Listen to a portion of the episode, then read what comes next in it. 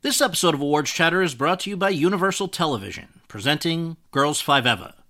Girls Five Eva follows a one hit wonder 90s girl group who attempts a comeback while hilariously navigating family and relationships, plus the joys and pains of middle age.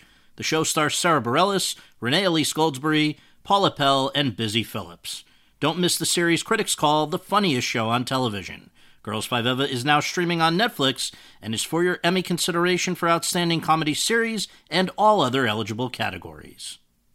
It's lunchtime at Tim Hortons, and we're serving up a special deal just for you. Our new $5.99 lunch deal includes your choice of any lunch sandwich and a side of crunchy kettle chips. Because what's lunch without a little crunch? And the sandwich choice is all yours, like a ham and Swiss, Chipotle chicken wrap, BLT, and more, made to order just the way you like it. Tim Hortons' new lunch deal. Simple, delicious, and just $5.99. Now that's a good deal. Only at your neighborhood Tim's. U.S. only. Price and participation vary. Terms apply.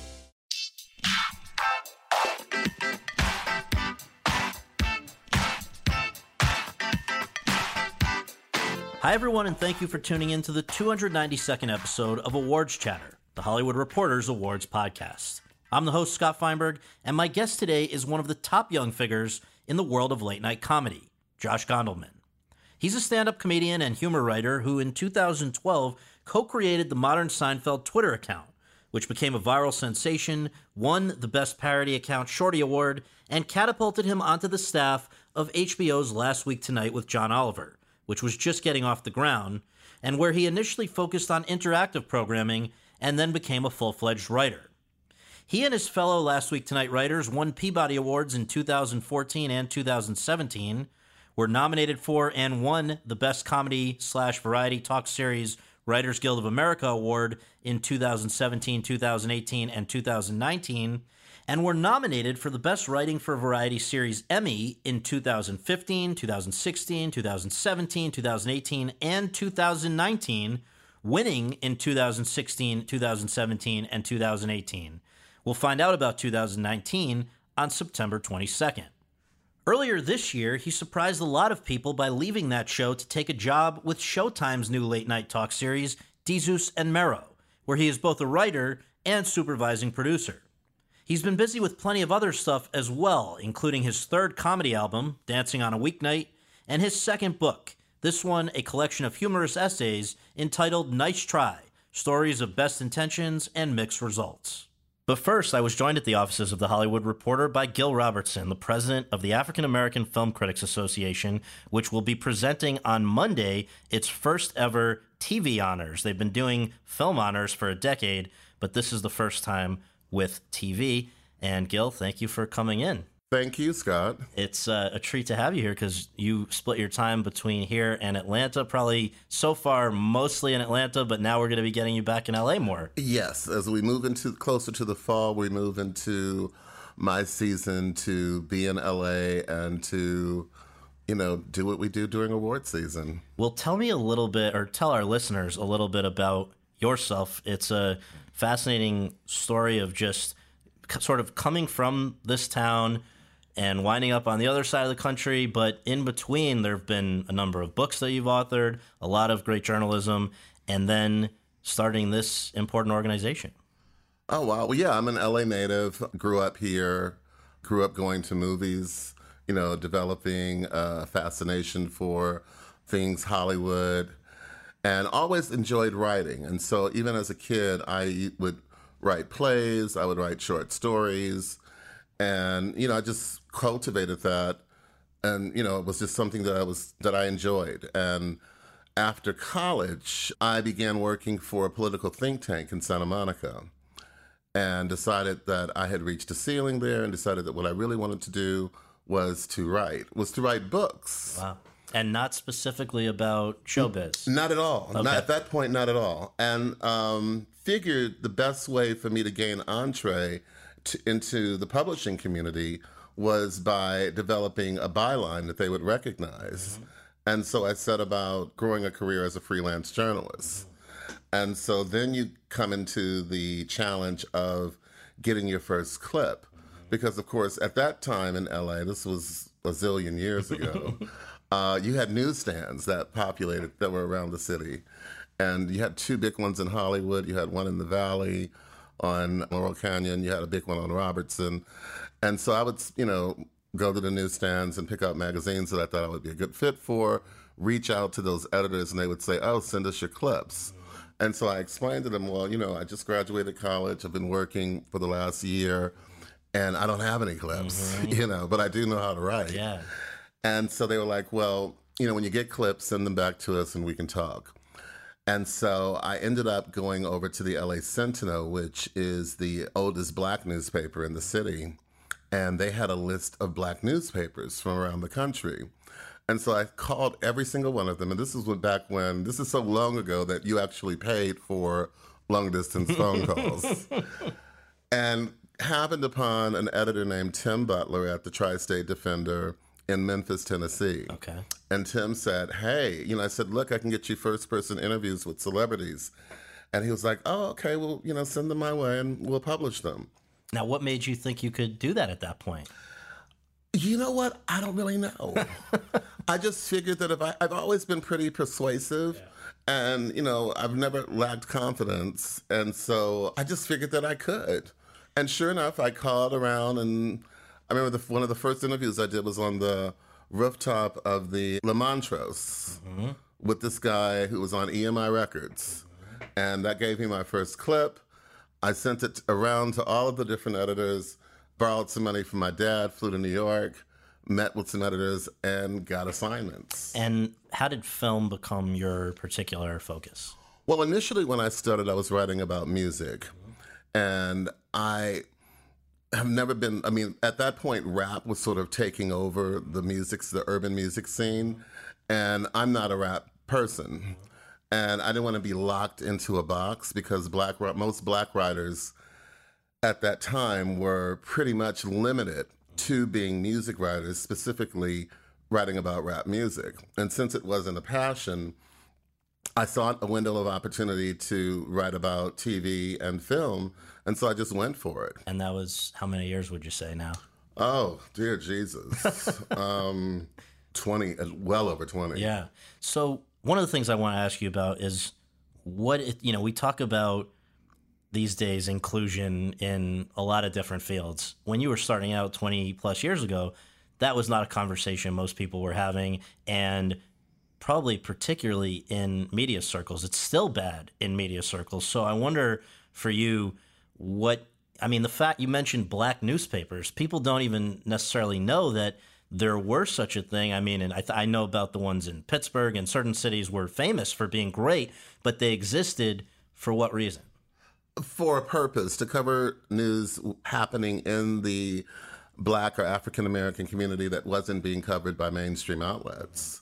And so they were an important tool to inform people, to educate them about the things that were happening, not only in their community, but other black communities around the country. And so, in your experience now, you, you know, you come along and as you started freelancing at different places, were you seeing other people that looked like you? No. Not at all. No. And is that demoralizing or motivating, or what would you describe that as? You know, it just was what it was. Mm-hmm. It is what it is. And, you know, when you grow up in this country as a black person, some things just don't surprise you. You just don't let it stop you. You understand what it's likely to look like and you just accept it. What can you do about it? But make the most of it. Well, you did more than that because it was 16 years ago that you founded this organization, the African American Film Critics Association. And I wonder why, what was your mission, and how did it grow to what it's become? Well, AFCA, the, the story is true about how AFCA started. I, we were on a junket. I was had made it to a junket journalist, meaning I was one of uh, a small, very small group of, I guess you would call us elite journalists. Mm-hmm. We're pretty special. Mm-hmm. Who every weekend you're flying to New York, you're going to London. I mean, it's it's something out of a out of a movie. Yeah. In fact, you're staying in fancy hotels with the per diem, and the wasn't a very inclusive environment. And uh, the number of journalists of color, of any color, mm-hmm. was also very always small. But within that group, specifically talking about the black journalists, there were certain concerns about access to talent and access to films that could create opportunities that would allow them to grow their careers. And so, as the story goes, one after we were at the Regency Hotel on Park, 61st and Park, one of my favorite properties in Yeah, Manhattan. yeah. And I was outside smoking a cigarette, and I see this black guy walking towards me, and I couldn't see who it was at, initially, and then I noticed it was Shawn Edwards. Mm-hmm. and so, and there are not a lot of black men walking down Park Avenue at 61st, I can assure you. And so Shawn walks up to me and he goes, "Man, blah blah blah blah blah blah blah blah.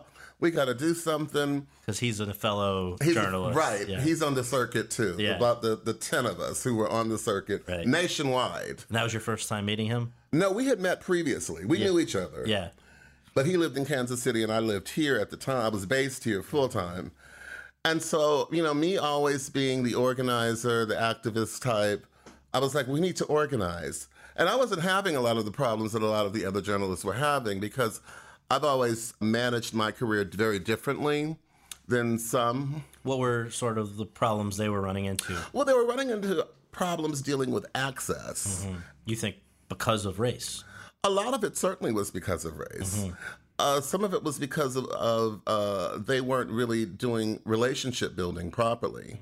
And what I did when I first started is every quarter, literally every quarter, I would send out clip packages. And this is when you had to do this all by mail. Yeah. So I would go and make copies at my own expense with a cover letter and send them out. Hey, this is what you're paying for. This is, you know, understanding day one that there was value. Yeah. You know, this is not playtime. They need to see what they're getting for your efforts and for their efforts. So when you founded AFCA, how many members were there? I think there were about seven or eight of us. And from all around the country. Yes. And the, I guess about six years into the organization existing, you decided, as I don't know, as a group or you personally, that it might be a good thing to give out your own awards, like there were- many critics groups do. Yes, yes. There was always the idea to give out to, you know, the fantasy was, oh, one day we'll have an award show. And all of us were totally locked in boxes identifying strictly as journalists. Mm-hmm. So, how we would go about doing that, we had no clue whatsoever. Quick, another famous story. Yeah, please. I had become an author by then. My second book had come out and it had been picked as a pick of the week from Publishers Weekly, which is a really Yeah, heady deal. thing Yeah. for if you're an author. And so at that point, I had begun to sort of back away from AFCA, thinking that instead I would be an author and I would be doing academic things. And I'm not going to cover things like frivolous things like Hollywood. And I had really sort of taken that whole position. And we had another president. I had relinquished my role as president. We had another president who, quite frankly, Wilson Morales, who loves film and is probably, I have a deep appreciation for his passion Yeah. for cinema. Yeah. And Ava called me. I was at Whole Foods. Let's just say this is Ava DuVernay before anyone knew who Ava DuVernay was, right? Right. It was a Sunday afternoon. I was at Whole Foods shopping. I was in front of the meat counter, more than likely buying lamb. and uh, the phone rings, and it's Ava. And she's like, Hey, I'm working this project, Invictus. And I have a promotional budget. And I know you guys have always wanted to do like an event around your top 10 lists. She was like, You know, so if we can tie it in and it makes sense, you know, I can. You know, provide you with some sponsorship. I just want to interject because some people may not know. Before becoming a successful filmmaker, she was a publicist. So Yes. that's how she you knew her first as a publicist. Right, right. Okay, so she's gonna help you out with some some seed money, some sponsorship money, so that we can do an event that originally was envisioned as let's take over Le Dome, the bar, Yeah. or let's take over STK or some swanky restaurant with a bar. You know, grab Shaun Robinson or Kevin Frazier, high profile black journalists, hand out some awards, do some trade passes, have some drinks, and get the hell out of there. yeah, yeah. That was how it was originally supposed to be. And you were gonna have some talent show up, yeah, hand it out to talent. such as Well, that first year, well, it, it, didn't- that didn't happen. oh, it didn't. Okay, So I said I don't want to do it. I was like, I'm not gonna. You know, I'm a I'm an author now, and I'm gonna pursue, you know, things that authors do. Right.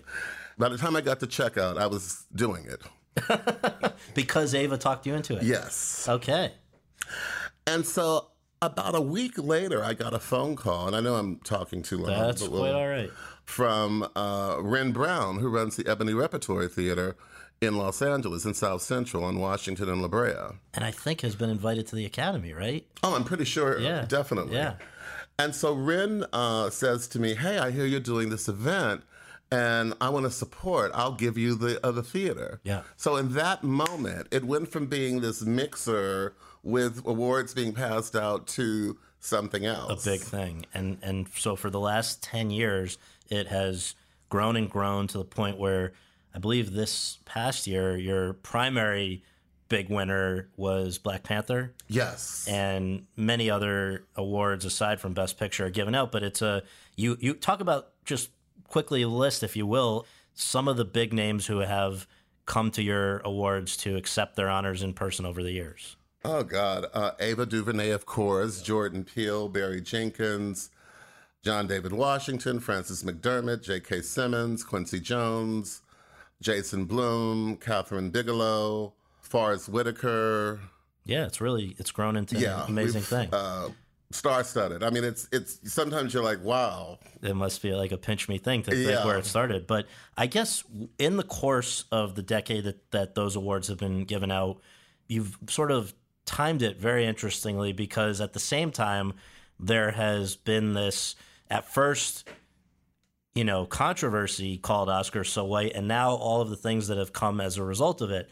And it's made people in town really rethink a lot of things. And I think in a lot of ways, things are it seems to me, I'm not really the person to comment, but it seems like they might be getting better in, in some regards, maybe not in others. I guess I just wonder, you know, you've had a, a fascinating seat to that because of your own experience, because of your relationship with Ava, who's been very front and center as her film career took off. And I wonder just what, you know, what you think the state of race relations in a way are today in Hollywood. You know, I mean, to your point, I think it's certainly gotten a lot better. There's still a long way to go.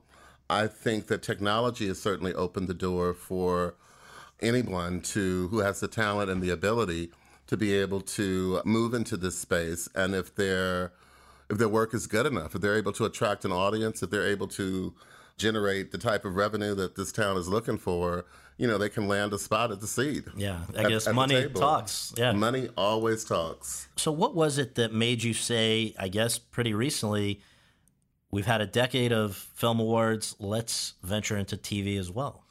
Well, you know, probably about five years ago, uh, we started TV categories because TV was starting to really pop. Yeah. It made sense. The uh, activity in television and in streaming had just grown to a point where, I mean, it deserved acknowledgement. And so we did. Last year, we started talking about, we felt that those two areas were healthy enough for us to build a standalone event.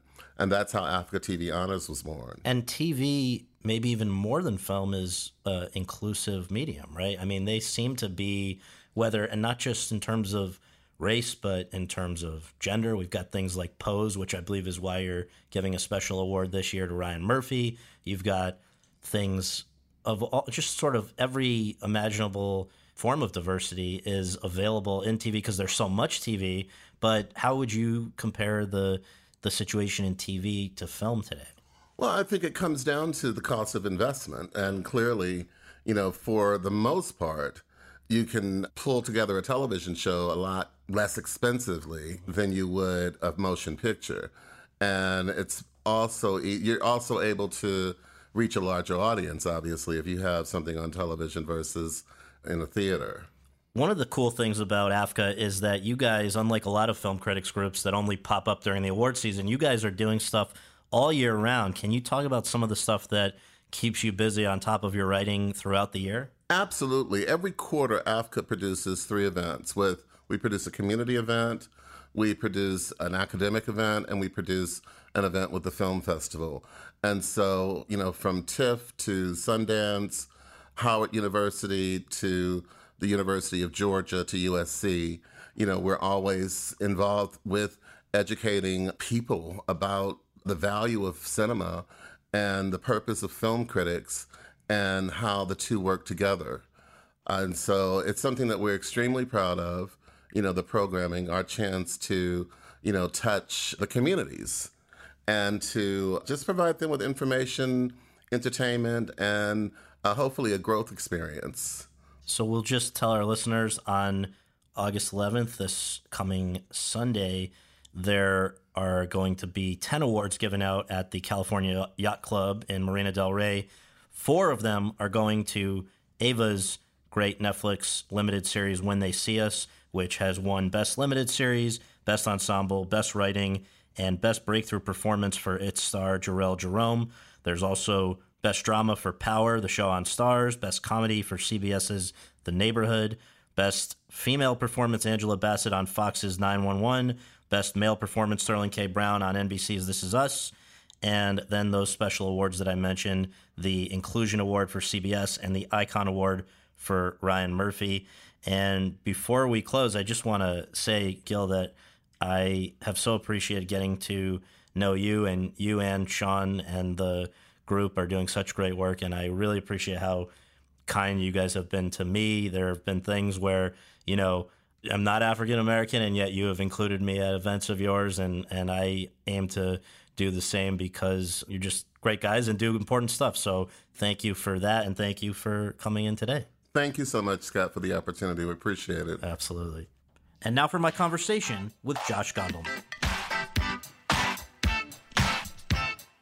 Josh Gondelman, thank you so much for joining me. It's this one I feel is unique and special because I guess maybe you can. Can I leave it to you to set the scene? Where did we first cross paths? So we went to Brandeis together, and we. I mean, I don't know if we first met, but we worked on the Sundeis Festival Yes, together, yes. the Brandeis Short Film Festival, Yes. and so we've known each other for a very long time. Yeah, And I think you were always close with like Sarah Bryn Mm-hmm. and people. And I think were were we in Mark Feeney's class together? Remember that don't was like arts criticism or something. I don't, know. Maybe I'm think so. conflating it, but, I think we've we probably had some, class together. classes, yeah. It's like such a small place, and I told Sarah I was doing Did this, and you? she was Oh, just cool. really psyched. say Yeah. I just like love. I'm such a not nostalgist for like cultural institutions, but I just like have so much joy and pride in like staying connected with people from school and from you you know high school and Totally. and childhood and so it just brings me so much joy to get to like have professional collaborations and interactions with people and it's just like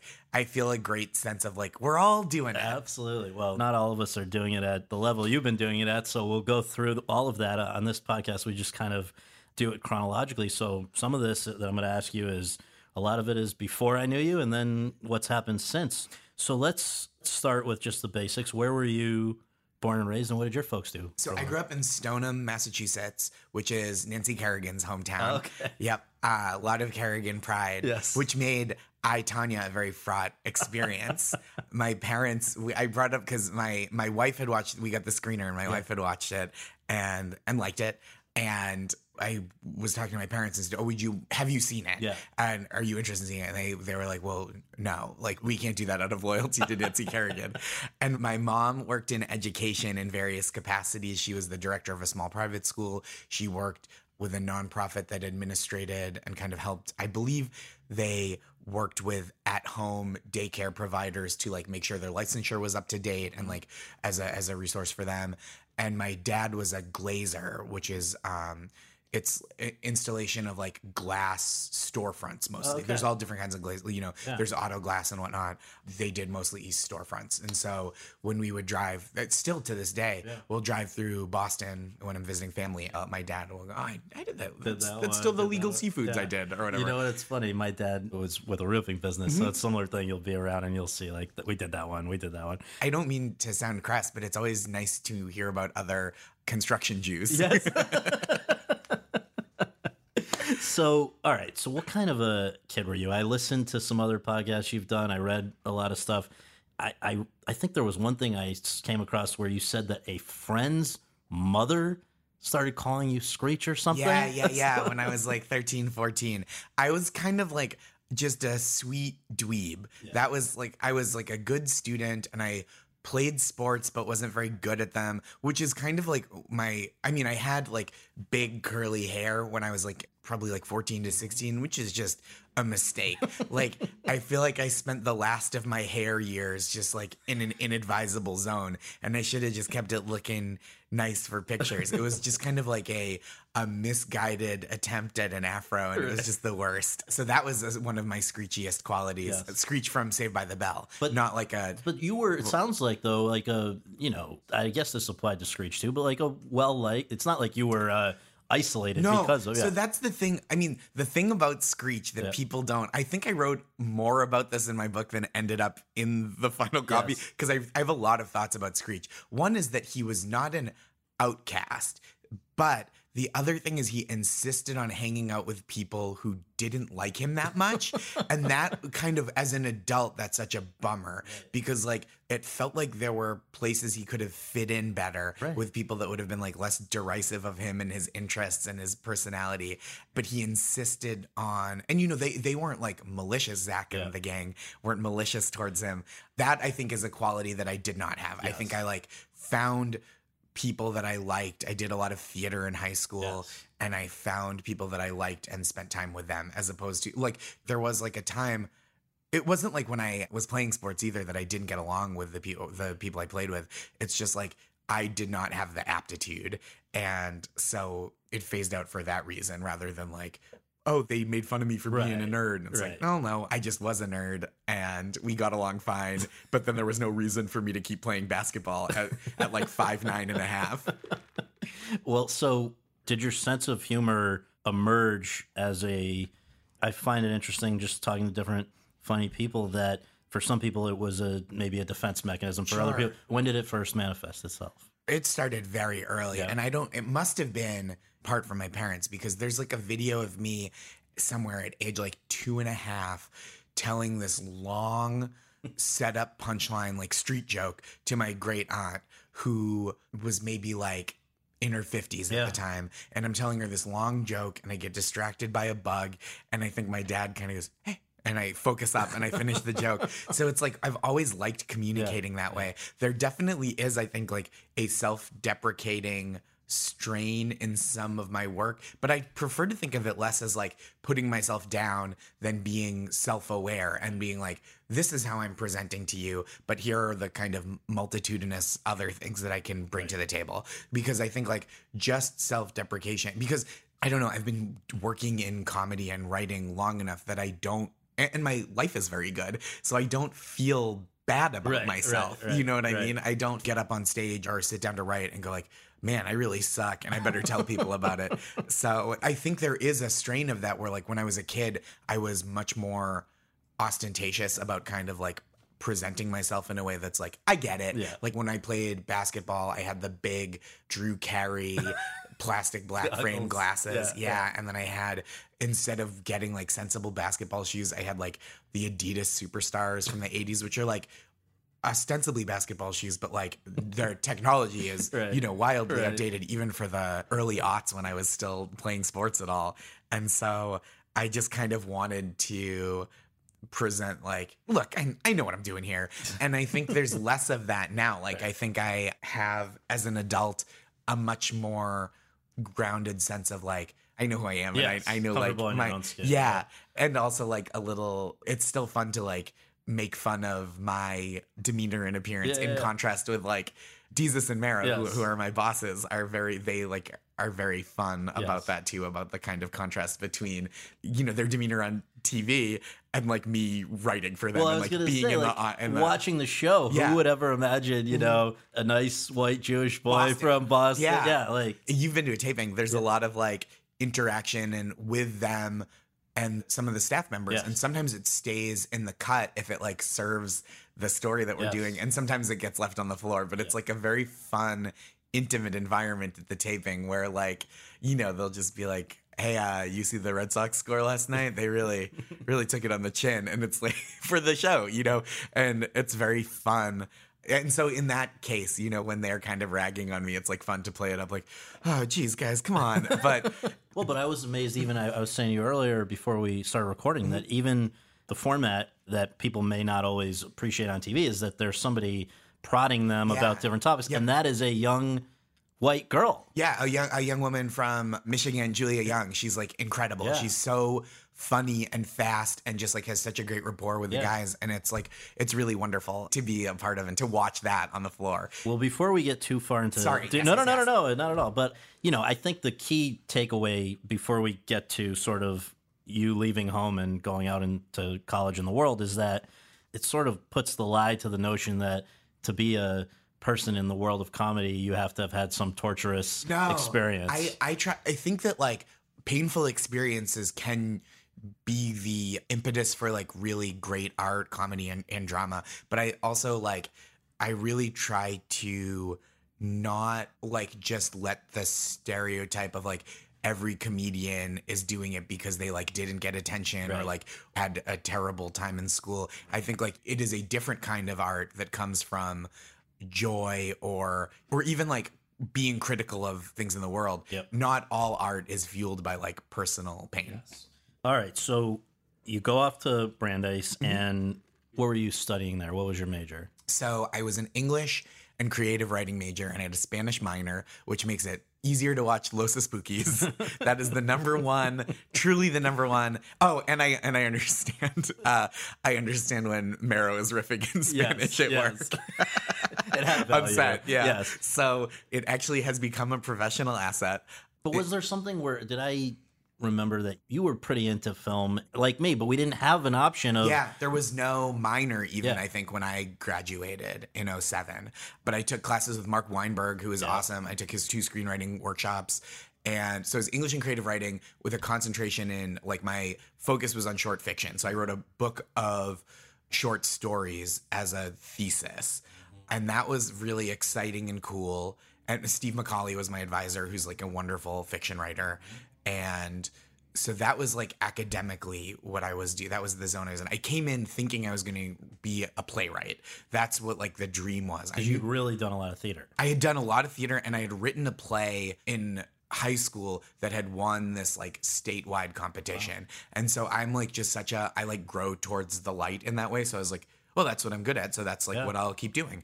And like I got there and I was like, well, I just want to write things and like be around productions, but I, I didn't want to do the theater practicum of like, okay, you wear all black, you move this sandbag, you move it back. And I was just like, ah, this isn't for me. So I switched to fiction. So that was like my academic career.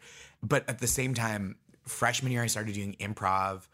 Between freshman and sophomore year, I started doing stand up in Boston and then on campus as well. And then junior and senior year, my friends and I had a sketch group that put on a show.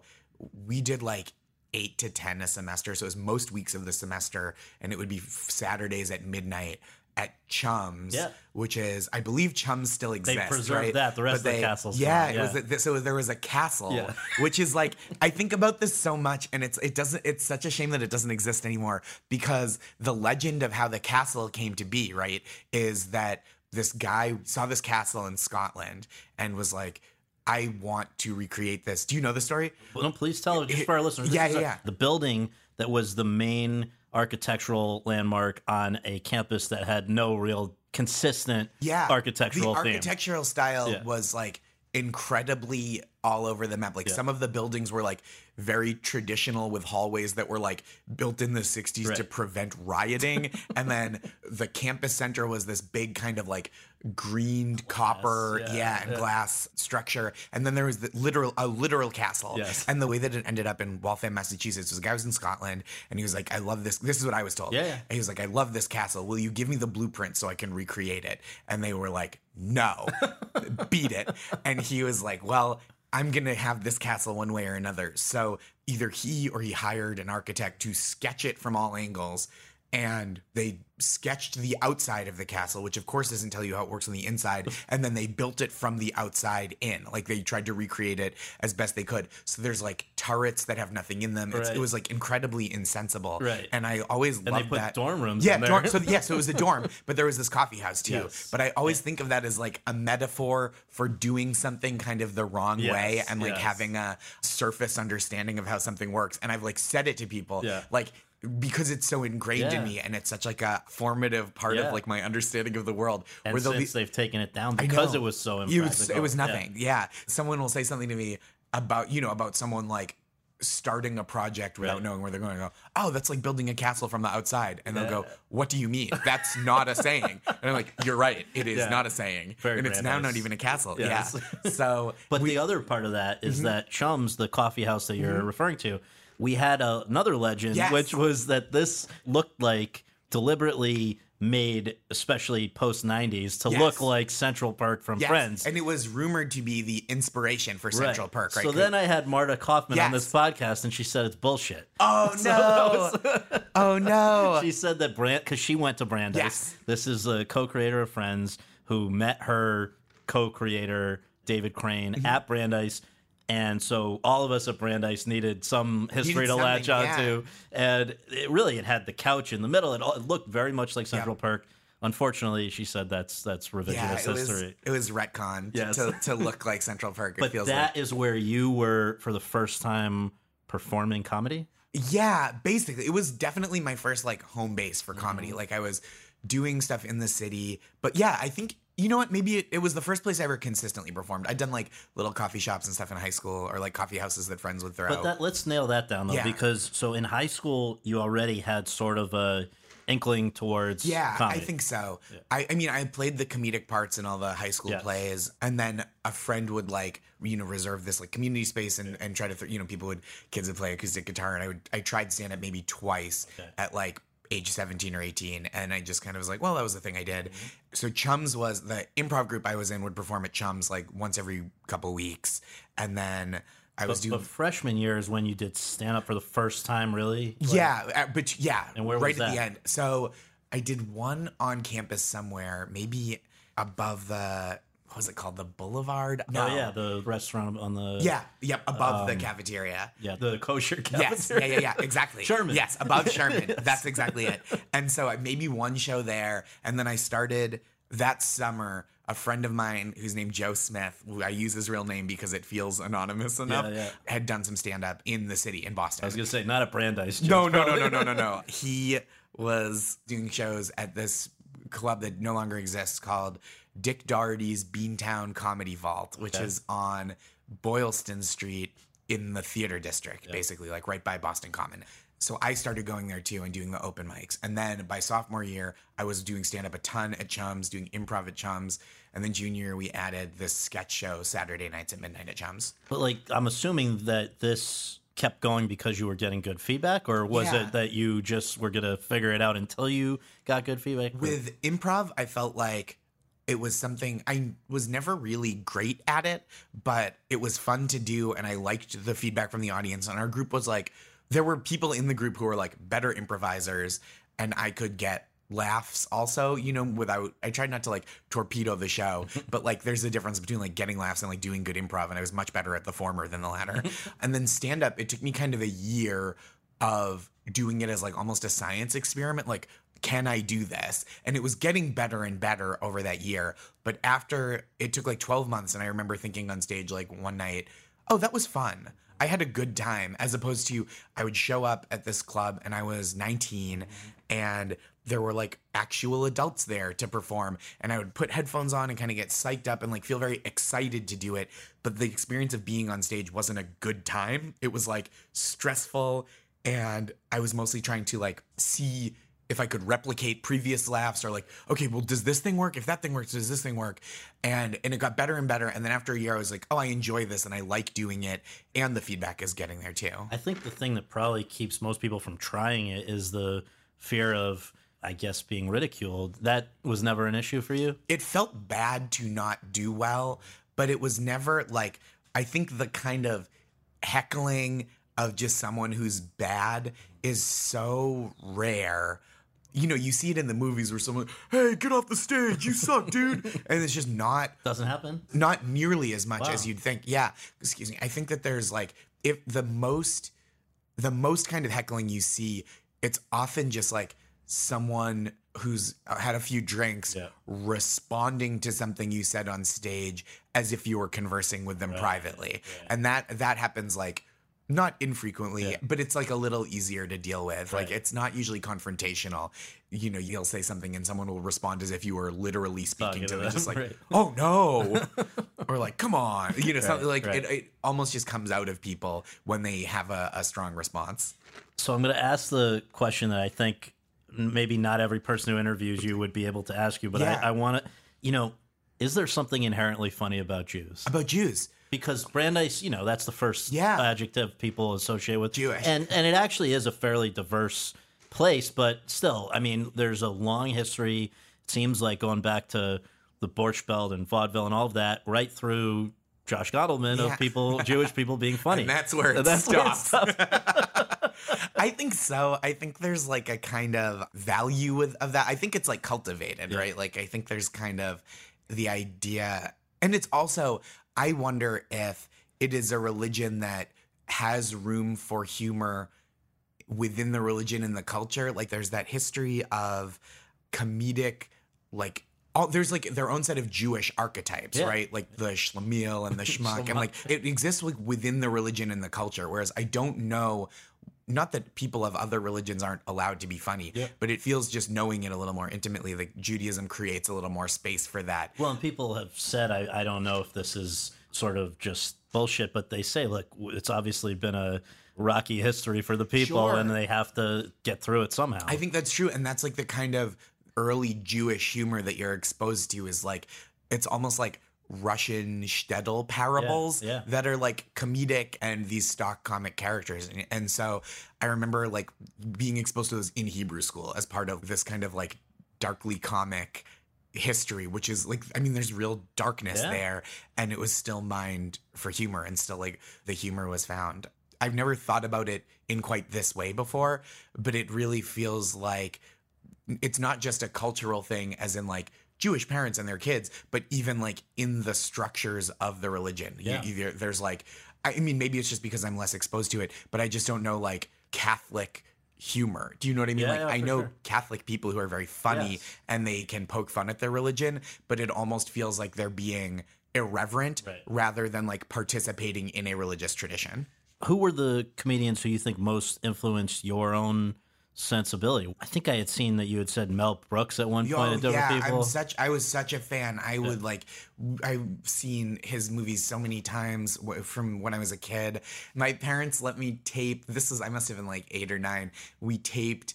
Blazing Saddles off of TV, off of like network TV. Yeah, yeah. So like it was edited enough to watch like Right. at 8 p.m. on a Wednesday. right, right. Since I was very young, and like Monty Python was there.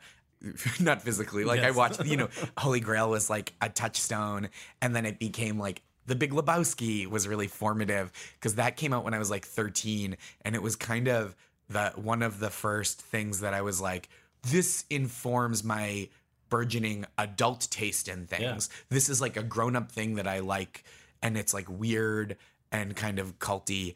And that was like really big for me and my friends. It, we kind of latched onto that. I watched a lot of stand up. I watched like a lot of Carlin when I was a kid. Um, Where would you get that? so the first Carlin special, they put it on, I think. I think it this is the order it went in. But like when my uncle Jay passed away, which was either 98 or 99, he had like this extensive collection of VHS cassettes that he had just taped off of like HBO. And I would just sift through them and he had like Carlin specials. Okay. And so I watched that. Yeah. And then it was a lot of albums too. I like love comedy Really? albums. Yeah. I, so I bought the first Carlin one I bought was the CD with the big parental advisory logo covering his face, Right. which is like, you know, like a fun, cheeky thing. But I also had this is like so dated, but my parents were subscribed to like the BMG Music Club and they would let me like pick some music sometimes or, or it was sometimes it was comedy. Yeah. So like I one batch that I had, I was maybe 11 because they didn't want me to get like super dirty stuff. So I never got into like Jerky Boys. Right. Although every Jewish kid I went to summer camp with, it felt like had copies of those Adam Sandler albums Oh, and got them confiscated one by one because it was they were so dirty. People don't talk about it anymore. It was filthy. Right. But we loved it. But the ones that I was allowed to get, I had the Jeff Foxworthy "You Might Be a Redneck" album, which I can't vouch for every joke on it, but it's like Jeff Foxworthy was like a very good stand-up comedian. He was like very skilled Yeah. and like funny. And I, you know, I'm less fluent in his contemporary stuff. Ellen DeGeneres' stand-up album, a Monty Python sketch album, and this is unfortunate, but it's like a part of so many people's comedy Cosby. tutelage. Yeah, Yeah. you guessed it. And and so it's like weird. I can't not No, Oh, I mean, say it. The work is still good. I mean, it's Yeah, unfortunately I can't enjoy yeah. it now, Yeah. but like I can't say I didn't enjoy it then. Yeah, that would be disingenuous. So like that kind of stuff, and then I, you know, getting CDs when it was CDs, and and so I like loved stand up uh, even from like in my tween and teen years. So this is all the context to say that when you graduated in 2007, what was the game plan? Did you actually think immediately, I'm going to try to make a go of this as a career, or what were you thinking the future was going to look like? I didn't really know. I think I still thought at that point, like I'd just written my thesis, which was like the biggest piece of writing I'd ever done. And I'd written a script for Mark's screenwriting workshop. Yep. So I had kind of, they weren't great in retrospect, but I had accomplished these substantial pieces of writing just in terms of length and dedication. And I'd done that, and I kind of thought in the foreground, I was like, well, I went to school to be a fiction writer, and that's what I'll do. I'll write funny literary works. That will be my career, and I'll get into that. And so the model was what's the guy? Sedaris. Sedaris, right. like a but it was like fiction. So like a George Saunders Yeah. was who I was like, that's the goal. But it was kind of abstract because I was teaching preschool. That was that my was day like job. family business, or I- your um, mom- were you working at your mom's At place? that I had for years, but when I graduated, Yeah. she had left the school where she, that she was the director of, and so I kind of struck out on my own Yeah. in the preschool business. Preschool. Yeah, and so that you were doing that while figuring out yeah, longer I did term. that. I tutored for like a little extra money on the side, Yeah. and then was doing a lot of stand up. So like my literary ambitions were mostly theoretical. I just didn't have the patience or the dedication to like craft a short story, send it out, wait for six months for a response for a literary magazine. Like I did a couple, and my parents, who are like the loveliest people, my dad, I think, saw that I was doing a lot of stand up and getting better at like a local level. And but he would, you know, they would go to shows sometimes and be like, these shows overall are not very good. Mm-hmm. You're kind of like because I was at, at entry level shows, Yeah. open mics and like the kind of earliest entry showcases, and would be like, this is not like a big pond you're in. I think that was their concern. They never said it that way. but they weren't concerned like my son is getting into stand up. Oh my god! No, no, no. I think that. what they were concerned with, and this was such a sweet thing. Yeah. My dad said, you know, you keep talking about like writing and you're it doesn't seem like you're writing that much except for for the stage. He was like here's a couple bucks. Go like buy the literary magazines that you like buy a bunch of them and figure out which ones you want to submit to. He- and it was like you know it was 40 bucks or something and he wasn't paying my rent but it was such a generous thing to do and so supportive. So this is like you're out of college. Yep. You were on living on your own or yeah living on my own when did the stuff in Atlanta happen? Because that seems like the oh, turning point. Oh, So right? that was a turning point. Yeah, that was 2010. So for like three years, I was teaching, doing stand up locally. And maybe like I would write a spec script, but not get super nuts and boltsy about making sure it was good. Mm-hmm. So it'd have some good jokes in it and a couple good ideas, but it was like formatted badly, just wasn't right, Yeah. wasn't tight. But mostly I was doing stand up and teaching and like hanging out with my friends. So I went to Atlanta for the Laughing Skull Comedy Festival in 2010. first time you'd sort of gone out of way out of town to do a thing like that. It might have been, yeah. You know, I've been around New England and I'd maybe I'd performed in a bunch of different places, but never at the stakes of like I submitted a tape, I got accepted to this festival, I flew down there, mm-hmm. and it was a competition and I won the competition, which got me out on the road a little bit. Got you out on the road in the sense that now places want to book you. Yeah, part of the prize for winning was that a number of clubs were like obligated to book you. And some of them came through on that obligation and some of them didn't. Oh, and some of them were places that I like loved performing and was like, this is a great place for me to be. And then other places I was like, oh, you know what? My chops aren't up to snuff to like make it happen here in, let's say, hypothetically, Chattanooga, Tennessee. um, like I just couldn't bring it at You the weren't level. there. You weren't at a good fit. I, I wasn't at Yeah. the time, and I think if I went back now, Yeah. it would go much better. But that was we're talking nine years ago, Yeah, yeah, yeah. maybe eight and a half by the time I, the booking came and I showed up there. This was you going on the road. Yeah. You'd move back home to save the money to go and capitalize on the opportunities to perform. Li- I was just home for like three months, maybe four. I drove cross country with a friend and we did a bunch of shows and just like hung out and saw different cities. And then after that, mm-hmm. I'd moved back out and had like used that as the staging ground for being like, okay, I have this ambition. I'd met some people in Atlanta and was like, okay, this seems like a good thing to do. And a friend of mine down there was like, I'll make sure that people at the festival see your tape and know you come recommended, which was so generous. And so that was, yeah, so that was kind of the staging ground for like the next phase of my career. Mm-hmm. I went out on the road performing at clubs all over the place after that. And like, you know, for break even weeks, it would be like a four or five hundred dollar weekend where I'd have to get myself there and like crash on a couch. But I was like, okay, do these jokes work in Minneapolis? Do these jokes work in Austin? Do these jokes work in Nashville? You know, wherever I could go. And then it also got me my first college agent. She was at the festival and they, that means they'll book you on campuses. yeah, Yeah. that was like a little money, and that was when a little more money, you know, because it would be one night they would give you a travel stipend and then a fee for the show, and I would come home having made like several hundred dollars, Yeah. which is like a lot. And what this was all happening what in the summers because you never left the day job. No, so the my second to last year teaching. I think I took the summer off because it was a year round program. So some kids wouldn't come in for the summer, but so the staffing could be lighter. So I was just taking more and more time off, which is like a thing that I think he was just giving a like he was doing a little workshop, giving a talk for emerging comedians at the comedy studio, uh, which was, this? That was- Mike Birbiglia Oh, okay. at the time in Harvard Square. The owner, Rick Jenkins of the club, said like, "Hey, Mike's in town working on this was Sleepwalk with me. He was working on at the time. But if if like young comedians have questions, come." And he'll sit with it for an hour and just kind of do a Q&A. And he, one thing that he said that always stuck with me was like, don't leave your day job as soon as you think like I can scrape by without it. Stay at your day job until you're being pulled away by your creative work so much that you can't afford to stay at it anymore. And so that's what I did. So I would, you know, if I booked a college, I think the first one I got was in like Shreveport, Louisiana, and it was on a Thursday. So I had to take off like two days, Yeah. maybe three days to like make it happen. And my boss was so sweet and so understanding. And so that was kind of so 2010 was the start of that.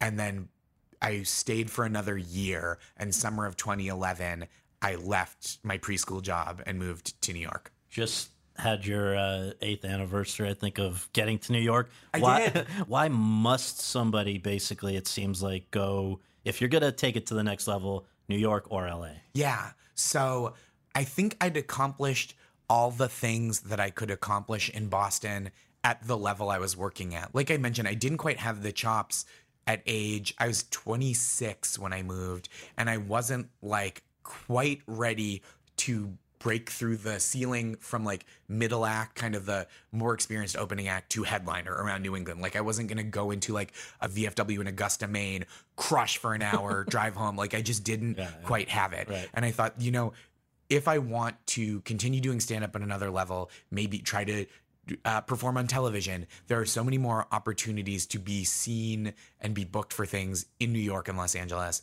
And I have to go there if I want to. So by this point, I thought like comedy seems like it could pan out As a career. yeah. After the stuff in Atlanta in 2010, I was like, okay, I am at kind of a crossroads where I could keep doing this as like a local comedian with some credits who works hard and gets better and then maybe headlines New England. Or I could go to New York and see how it goes for a couple of years, see if like my hunch that maybe I could do this as a career pans out. And so I was wise enough to think I'm pretty good at stand up, but I'm not a breakout stand up comedy star. So I have to be in a place where there's other opportunities for writing. And and so that was when I was like, okay, let's really make a run at writing for television.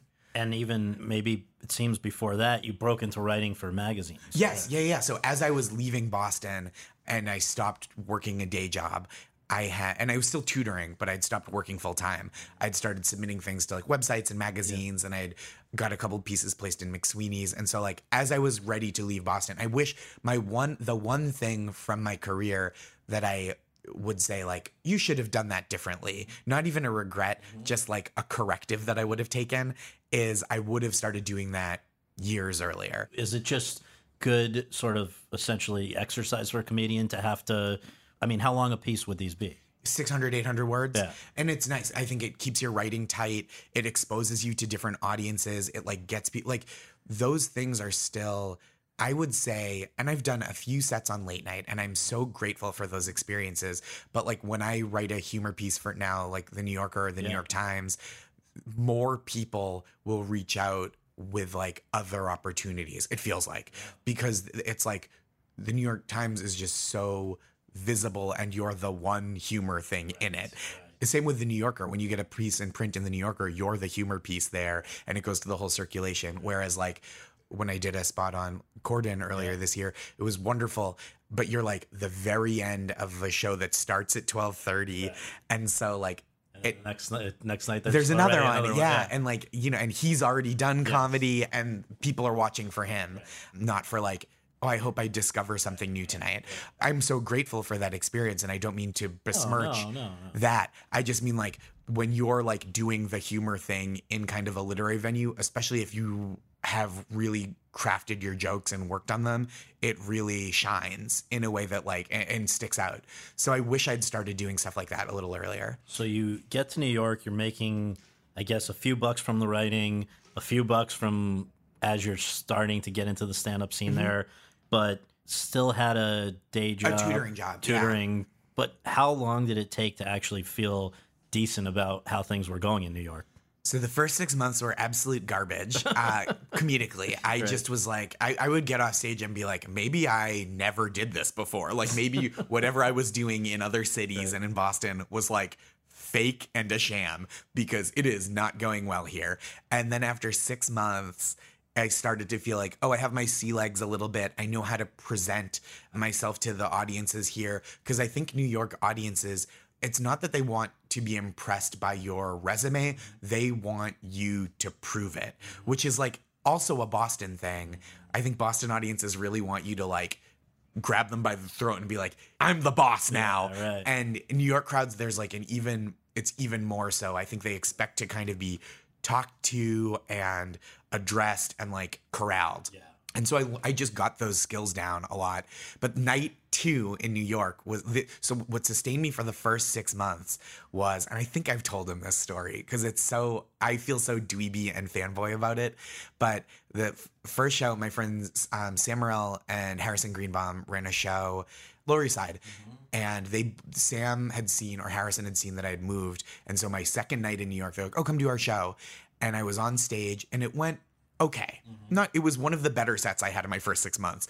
But as I got off stage, I had said I was just like this very dumb joke that stayed in my act for like a month hmm. about the movie The Mighty Ducks, the, the first two Mighty Ducks movies. And I was talking about how Emilio Estevez's character is coaching them because he got a DUI and he's so inherently unsympathetic that the other kids have to be monsters to make him sympathetic. And I described the Icelandic team from the second film as like hulking Scandinavian Holocaust deniers, mustachioed Scandinavian Holocaust deniers. Right. And Jim Gaffigan, unbeknownst to me, was in the room and went up after me and said, tagged off the joke. He goes, You know, it's tough for someone who looks like me to perform after you've all just heard the words hulking Scandinavian Holocaust deniers. And it like brought me so much joy to be like, Oh, I'm in the fabric of New York comedy. Yeah. Like, even if I never accomplish anything, like I have not been rejected like a bad organ transplant. Right. well, that yeah, that's got to be a big moment. And then how does I think in that very same first year of being out there, you have your first album? Yes. So that I recorded it in Boston right before I moved. I, I recorded in June, moved in July. Album came out in November. Is an album putting out an album the same as you know a guy can go put a song on Spotify, Sure. or is there more to it where some outside arbiter has to say this is good enough to have an album? you can do it either way. Yeah. And I think a lot of people self produce because now with being able to produce albums for relatively little money and distribute them widely, you can do it on your own and kind of pocket all the money. Yeah. I worked with a, a small label at the time called Rooftop Comedy, and they produced comedy albums. And so I had done their festival in Aspen after HBO had no longer uh, after HBO relinquished control of that festival to Rooftop. So I met them there. I met the folks there and worked on that album there. And then, so Dominic Del Bene, who was my point person there, I worked on all three of my albums with him. And he, so Rooftop got acquired by Audible, which was acquired by Amazon. So that became this whole thing. And then, you know, a whole bigger entity. yeah. And then Dominic has since left to have his own label called Blonde Medicine. And that's where my newest album is out with. But this okay, so this first one, which is called Everything's the Best, I guess talking about your life in Boston and preschool and all of mm-hmm. that stuff. And I think it may have been the beginning of this of this notion that seems to have solidified over the years that you are just the nicest guy in comedy. Literally, there's articles in Vulture and everything else where basically, you know, people in comedy seem to generally be a little hardened or whatever. Sure. You are the opposite of Well, that. thank you. I now have the confidence because peop it's a very sweet reputation to have. I think there are other very nice people.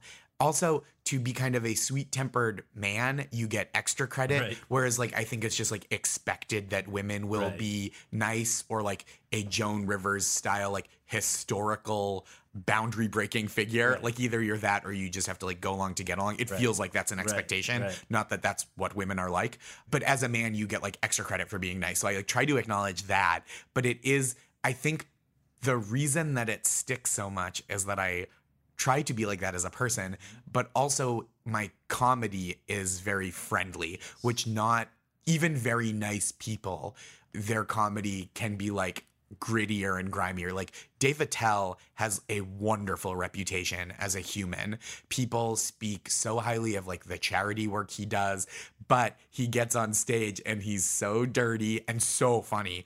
But I think what why people speak of me that way in part is because like when I get on stage, I'm just like, "Hey guys, what's up? Anybody have a good sandwich today?" You know, or whatever it is that I say. like, I don't so know. You, they call it, I guess.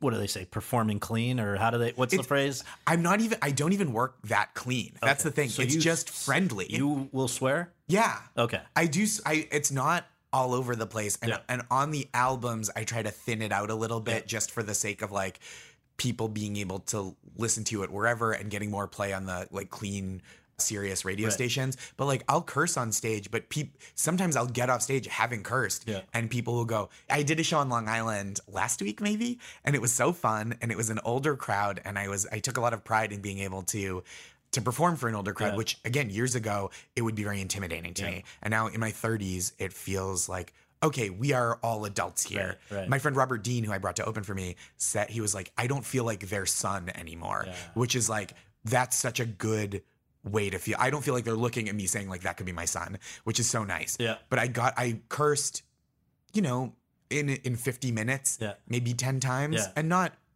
wantonly Right. but a, a guy came uh, came up to me and said it was very nice. It was really fun, and it was so nice you can do it without saying motherfucker all the time. And it was like I did say motherfucker at least once. Like it's de- definitely I remember because it's written into the joke. Right, right. Well, just as a quick contrast, because you're saying that now that's very recent. You can handle pretty much what's thrown at you. Yeah. The converse of that, I guess, is it just looking at what was going on around that time as you're settling into life and comedy in New York. You take gigs where you can Yeah. get them or whatever.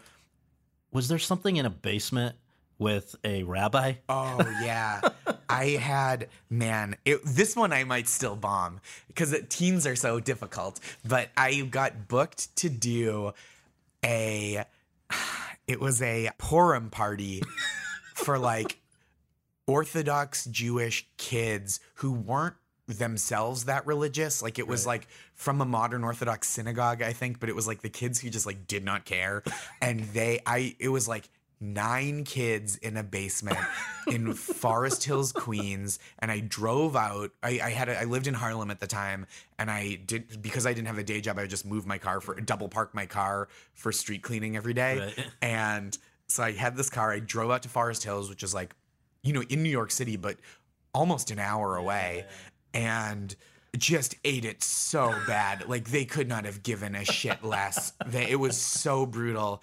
And then afterwards, the rabbi had I, I like went to get paid and they were paying me in cash and the rabbi only had 20s and so he was like do you have change and i said no and so he could have given me 160 and just been like and we'll never speak of this again Right.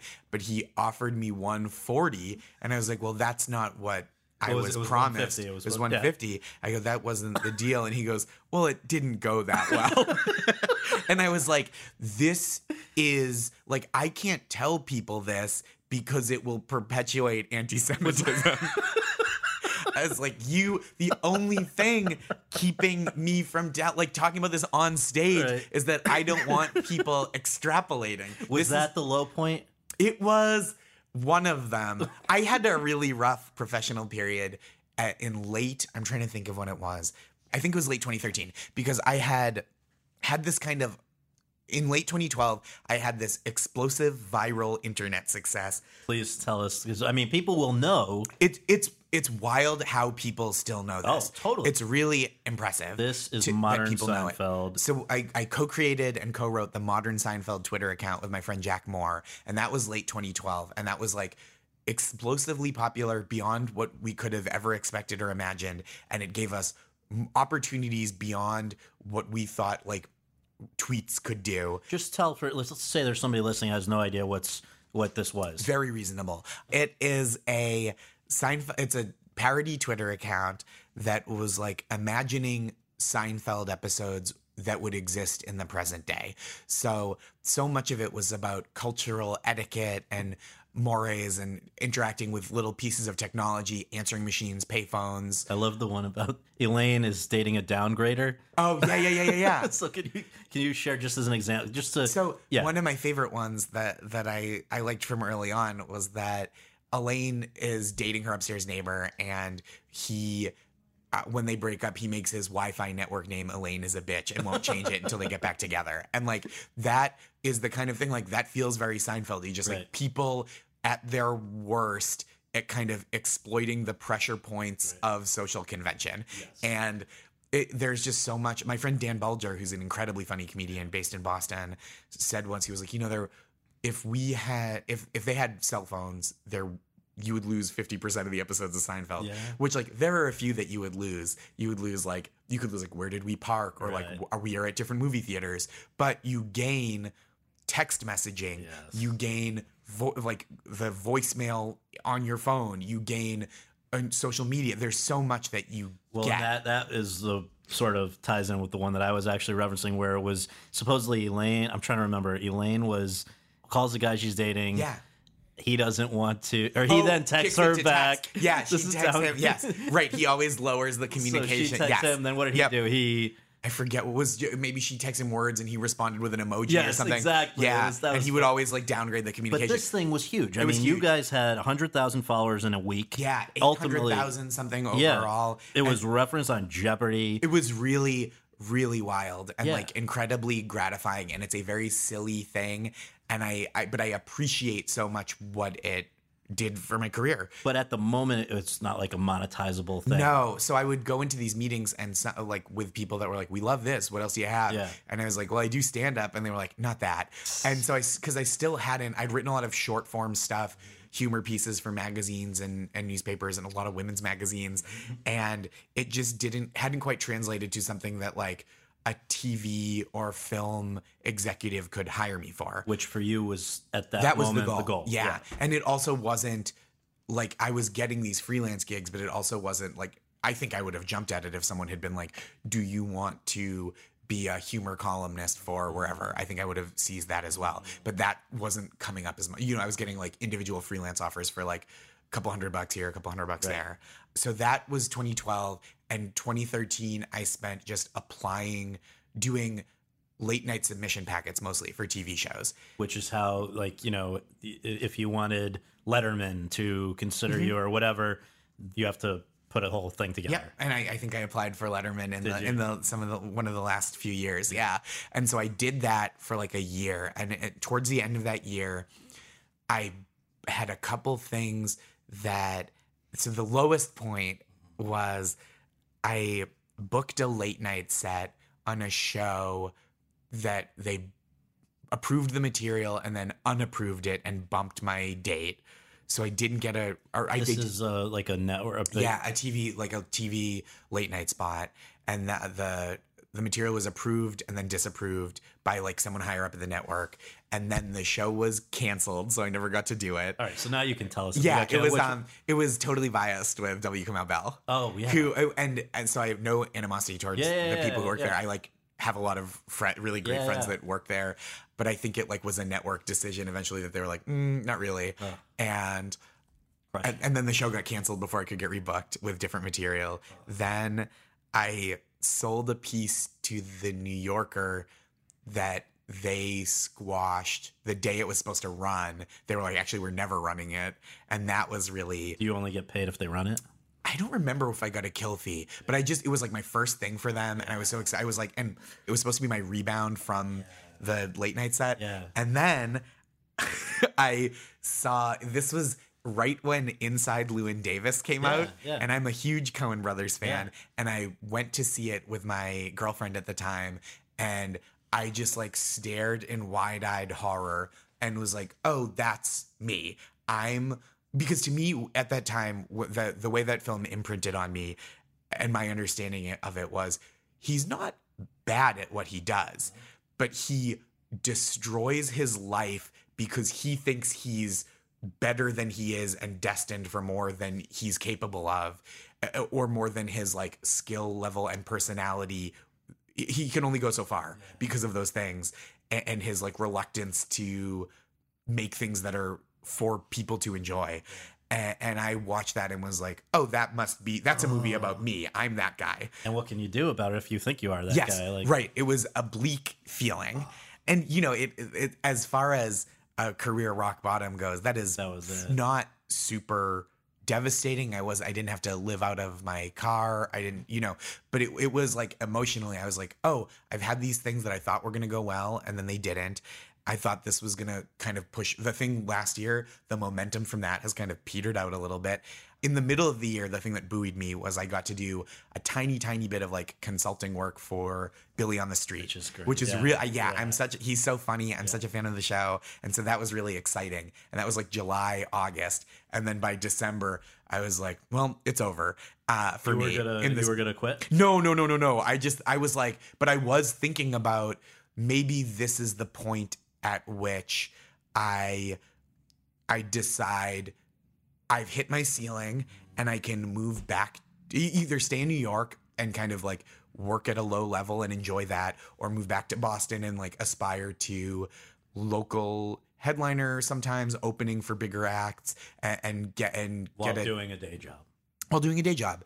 And around that time, a couple months after that, and that was kind of the low. And, and Well, cou- let me let me stop you. Oh, there, sure, There's please. one thing that I think we just should note, which is at that time when you were feeling like shit. If I have my chronology correct, yeah, you probably could have used somebody to get you Oh. know giving you a pep talk, right? so that's where that came from. well, so tell take because you are now one of the other things. All right, so Josh Gondelman, the things that come to mind. Aside from the shows that you work on, Sure. and there's all these. Everything is Josh Gondelman, nice guy.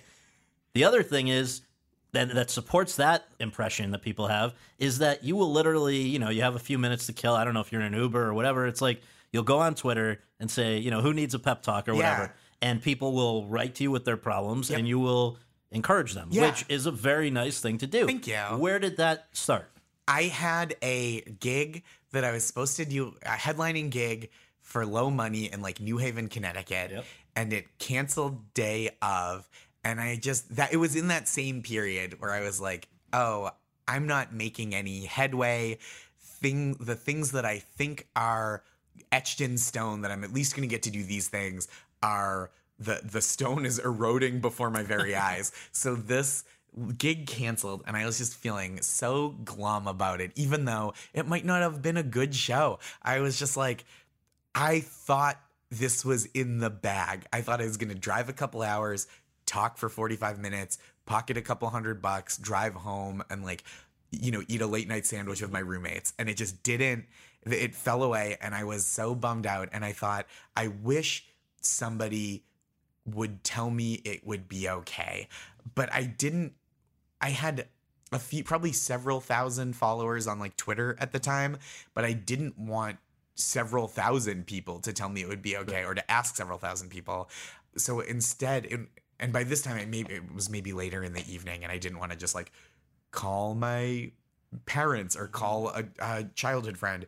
So I just tweeted like, "Hey, if anybody else wants to hear a kind word," because thinking this would mean so much to me right now, and if I can do that for someone else, that will give me the same kind of lift. Mm-hmm.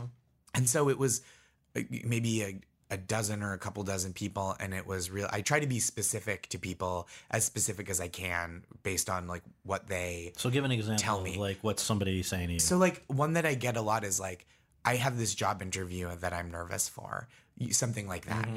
And they'll say, Look, you're not there by accident. You've got yourself to this point. You didn't trick anyone. They want to see you. So just go in there and be like, they ask for you.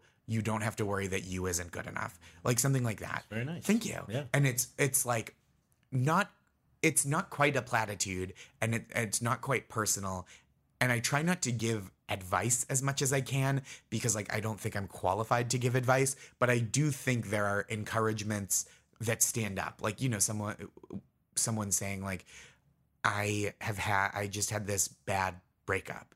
And you can say to a person who's had a bad breakup like there are people in your life that care about you and they're there for you if if you want. I know it feels hard to ask, but there are people that care about you and it's not always going to feel as painful as it is right now. And that's like, it's just, hey, it's going to be, it can get better.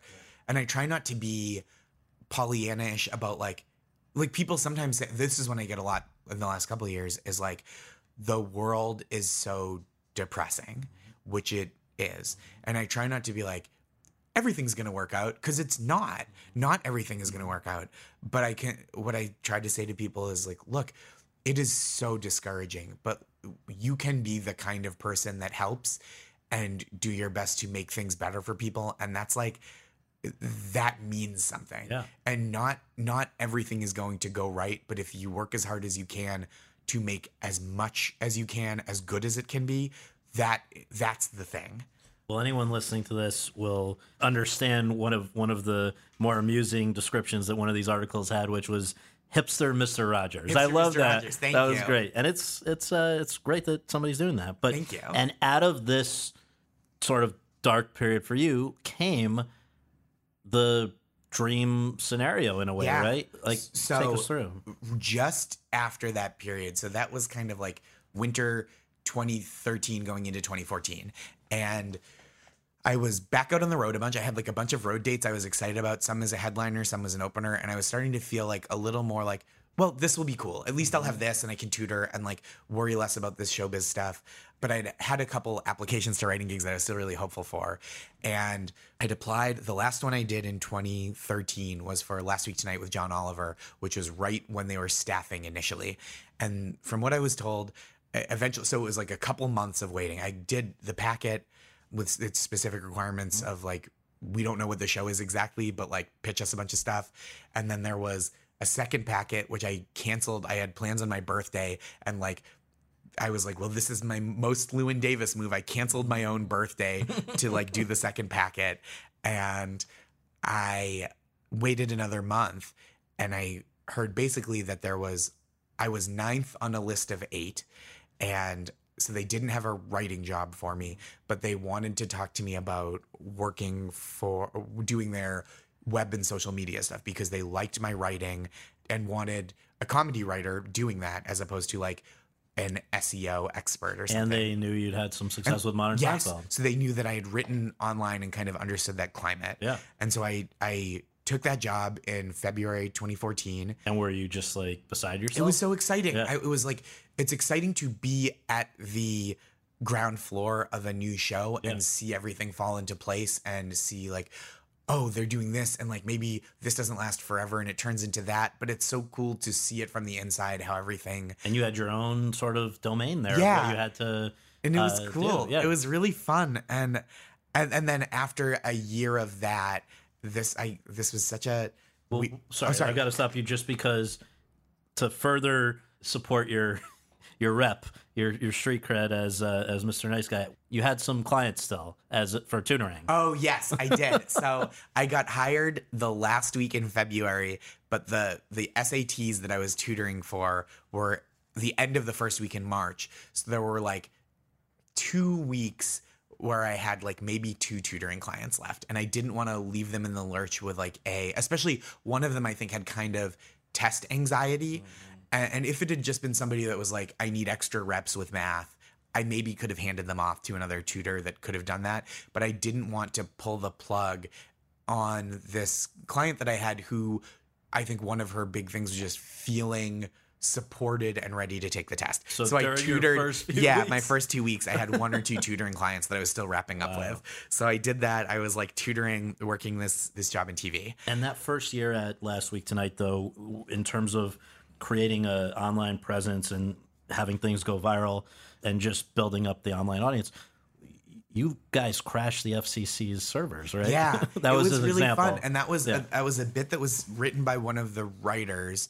I don't know who came up with the premise of like directing people to the FCC, but I believe the bit, and excuse me if I'm speaking out of turn, the like mobilizing the trolls that that framework Yeah. was um, Jeff Haggerty, who's so funny and wrote this great run where John was like go to this website and comment on this like use your horrible powers for good and and it and I kind of was there to facilitate that to like make sure people were directed to the right place online and it was really cool like it was cool to be an arm of the show that like took the ball from the broadcast and then ran with it onto into the internet Yeah, made an and it was really fun you know even if it wasn't my idea it was like very cool to facilitate and help problem solve and you guys would have a lot of that kind of stuff where it would be.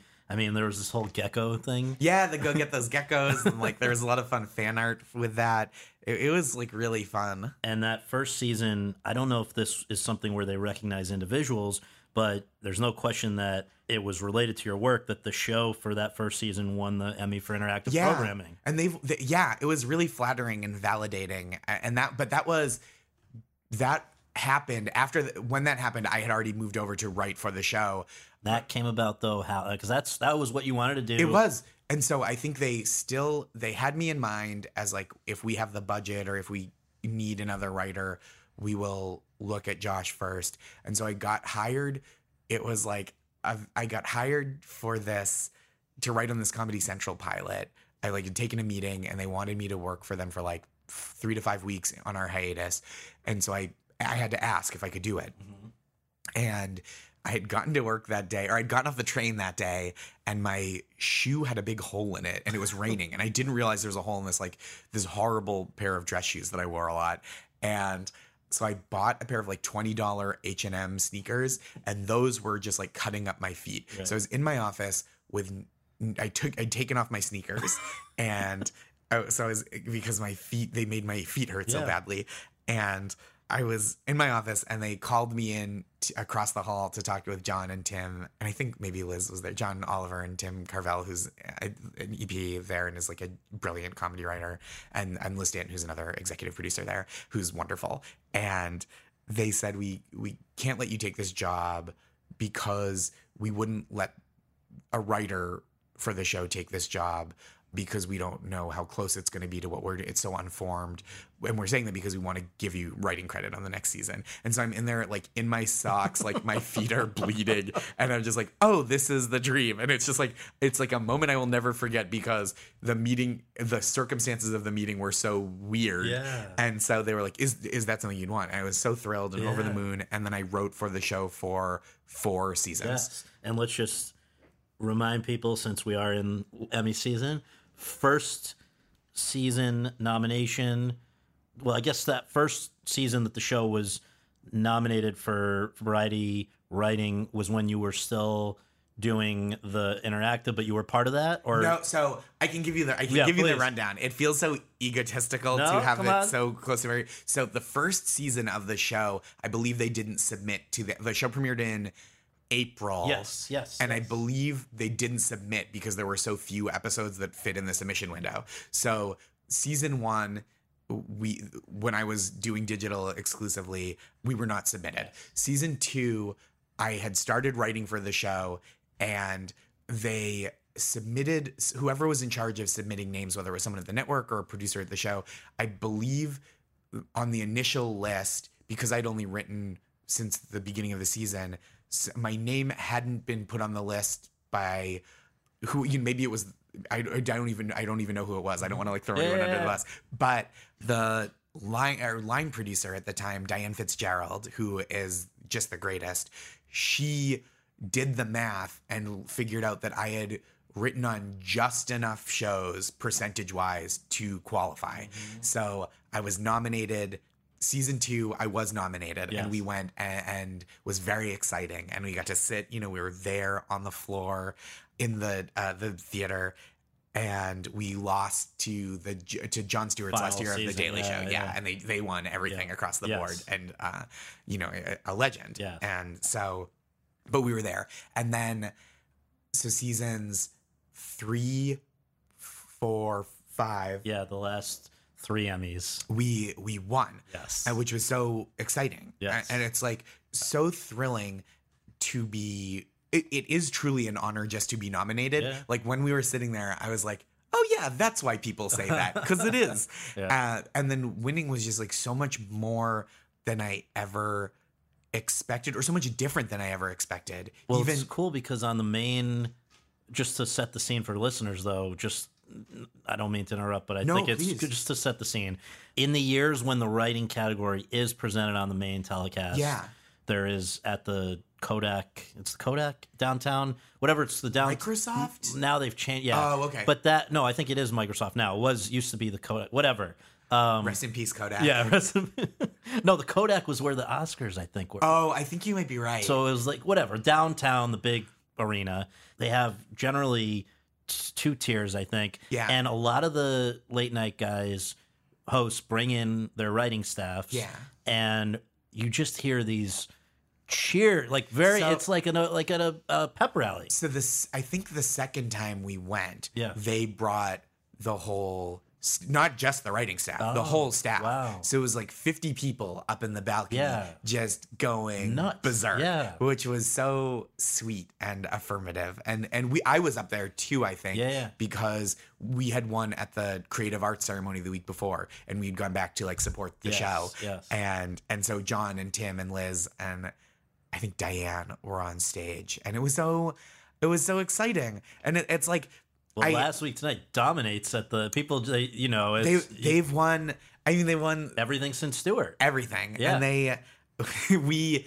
I mean, I was I'm out here now. I'm in Los Angeles now because I was working on the um, TCA Awards hosting bits with Desus and Mero, and you know they were hosting and and Oliver won, and they had some very funny riffing about like. But oh, it's interesting because Oliver, it frustrates me because I want to, I want to get to hear more from him uh, just as a out in the world. But he doesn't, he won't campaign at all. No, he's very reserved, and I think he, I think, and this is me Yeah, yeah. projecting a little bit, is like I think he likes to let the work speak for Yeah. itself, and he's like impeccably talented and rigorous, and their staff is so talented and hardworking, and like you know they work every weekend that there's a show they work saturday and sunday to make the show happen so it's like a really incredibly dedicated and talented group of people across the board And when you were, so you've just left in the last year to go Mm-hmm. over to Jesus Amaro, but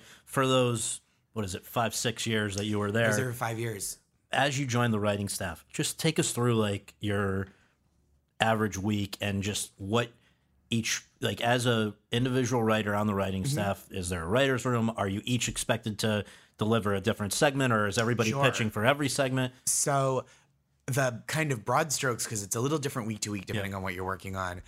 there's kind of a few different things you could be doing. You could be doing the shorter stories for the top of the show, you know, the the short, more immediately topical stuff, or like sometimes a little lighter. And those you kind of do. It's it, you pitch on news stories, you get assigned to it, you write it in about a day. That's like one thing that takes up part of the week. Another thing is working on the long stories. That's like kind of a four week long process from the initial materials, the the story being kind of chosen, the materials being called, research and footage being cemented, writer meetings, outlines, drafts. That's like another thing where it's like kind of you're working on this team with a research producer and a footage a, a segment producer that works with footage and John and Tim are overseeing and like one or two other writers. But it's a lot of solitary work. You go either work from home or into your office and like work for two days on this outline or a script and then the we um, if you're not off doing that over the weekend like friday all day like friday afternoon usually all day saturday and then sunday morning you are just punching up like adding jokes pitching jokes. So you're in this writer's room and you get setups based on research or based on footage and you just have to like hammer out joke pitches for those. And that's like Saturday all day gets to be like kind of you go kind of stir crazy in this like windowless writers room with whatever six to eight, six to nine other writers, just kind of like, how about this? Yeah, yeah. and so it's And very you guys taped on Mondays? on Sunday. They On tape Sunday, they tape okay. Sunday nights. Yeah, So it's a once a week show where it's a half hour essentially. hour, yeah. And can you share the let's say the two or three things that you were proudest of during Sure. your your Oliver years? Um, there are a couple things that that I really love working on, and all the pieces were are such a team effort that like I can't take credit, but I can take pride in having worked on part of this team. So we did a piece about transgender rights focused on the like bathroom bills that had been going that had been kind of flaring up Yeah. and still are and i think it kind of i felt really good about like taking on this issue or for a group of people that like when discussed in comedy had so often been a punchline and doing a really like compassionate piece of comedy ar- around that identity. And, and obviously like there are amazing transgender and, and gender nonconforming comedians working and making their own work that it, it's important to recognize that it's not just like cisgender straight white men presenting that. But like i think it's really uh it was i, I really liked working on that. It just felt like a, a very like compassionate piece like i said before. And then we did there was a, a thing about immigration courts that we did last year and it was so bleak because the immigration system is so ruthless. And even when it's not at the levels of like violence and and cruelty that it is now it's it's still not done gently and thoughtfully and w- with compassion to all the people that need it. But we so the footage and the story itself is so bleak and but we there was like a piece at the end that was like a trailer for a fake TV show about kids in court because there was there was a piece of audio of a little kid representing themselves, two year old or a three year old representing themselves in immigration court, and so it was a bunch of kids in a courtroom, and their lawyer was uh, Jon Benjamin, who's just so funny, and so there were so many like they he riffed a lot with the kids and there and it just like it was so funny and it was like a way to illustrate this point and kind of like allow for that we're explaining this horror yeah. but without sending people to bed being like fuck yeah yeah yeah, yeah yeah yeah. i think that was like always a consideration that people don't like turn off the show and just go like well i'm gonna turn off the oven turn on the oven don't wait up honey. Um so yeah so you guys said so many great. I mean, I I always think back to the um, FIFA, and Yeah. some of those were just those really, are really great But so John as a boss though, He rules. He's great. Yeah? Yeah. He's just like, he's so smart and hardworking and like really sets a tone of like, we're to do this and we're to get it right and we're to work hard to like do the best we can. And I, I really learned so much from him. And like, I know you as a, as a person who writes about and interviews people in, in, in this space, I, where had mentioned that he doesn't do a lot of Yeah, yeah. press stuff. There is a way in which that is like instructional the way he picks and chooses and not having to jump at every opportunity Right. like and being mindful of like who you want to talk to and i don't mean that with any animosity towards you and and journalists who Yeah. many of whom and critics who i Yeah. Admire and, and enjoy their work greatly but like there is something about like oh i don't want to I, I this doesn't serve the work this this peripheral thing doesn't serve the work or this does serve the work so i will do it like they put out the marlon bundo children's Yes, book that yes. Jill Twiss had written for the show and john and all the money was for charity so Yeah. john did like he came out here and like did ellen to promote Yeah. it and it's like that's so nice that he like they did this thing on the show and he like really put his back into making making sure people knew about it and, Yeah. and would buy it and the money would would go to a couple of charity i think the Yeah. trevor project is one No, I definitely, I really hugely respect him. I, it's more of a uh, coming from a place of being a completionist, where it's like at this point on this podcast, and I'm looking at our producer who knows we have like a wish list, and we've been through every single late night host Oh, who wow. we care about, except and including like from my childhood. So we've had Leno, we've had Letterman, Oh, wow. we've had all the current guys. But I just dream of you know one day we'll hopefully be able to convince him yeah to do it. he's great and it's so fun too to see him do stuff outside the show because he's so funny Yeah, yeah. like his Oh, his his comedians um, in cars is great. his comedians in cars was Yeah. great Yeah. like his relationship watching him play like low status Yeah. around Seinfeld and just kind of be like, oh, all right, here we are. it was so funny and so fun. I'm like, he's great when he goes on Seth Meyers. His panel is so funny Yeah. and all the other shows. But like, I, I think the last one I saw him was Seth. It's nice when they when they have these kind of crossovers that in the era of the late night wars Yeah. couldn't have had. Like I, I was just looking at some clips yesterday, Kimmel doing Corden and all this Yeah. stuff. Like this wouldn't have happened years ago. Yeah, so, it's nice. It's nice when that when it crosses over in a fun way. yes. because Desus and Mero are also like Oh, yeah. incredible at doing other shows. Like Yes. their their panel is like great because they did Seth to promote our season premiere, I Yeah. think, and they just like knocked it out of the park. They're Well, so they funny. lo- like people, yeah. Seth, I remember, like really seems to dig them, and yeah, and Fallon's they've, done they, them. he- and- they've been yeah. great on Fallon Yeah. too. Yeah. So, all right, moving closer to the present here as we move along here.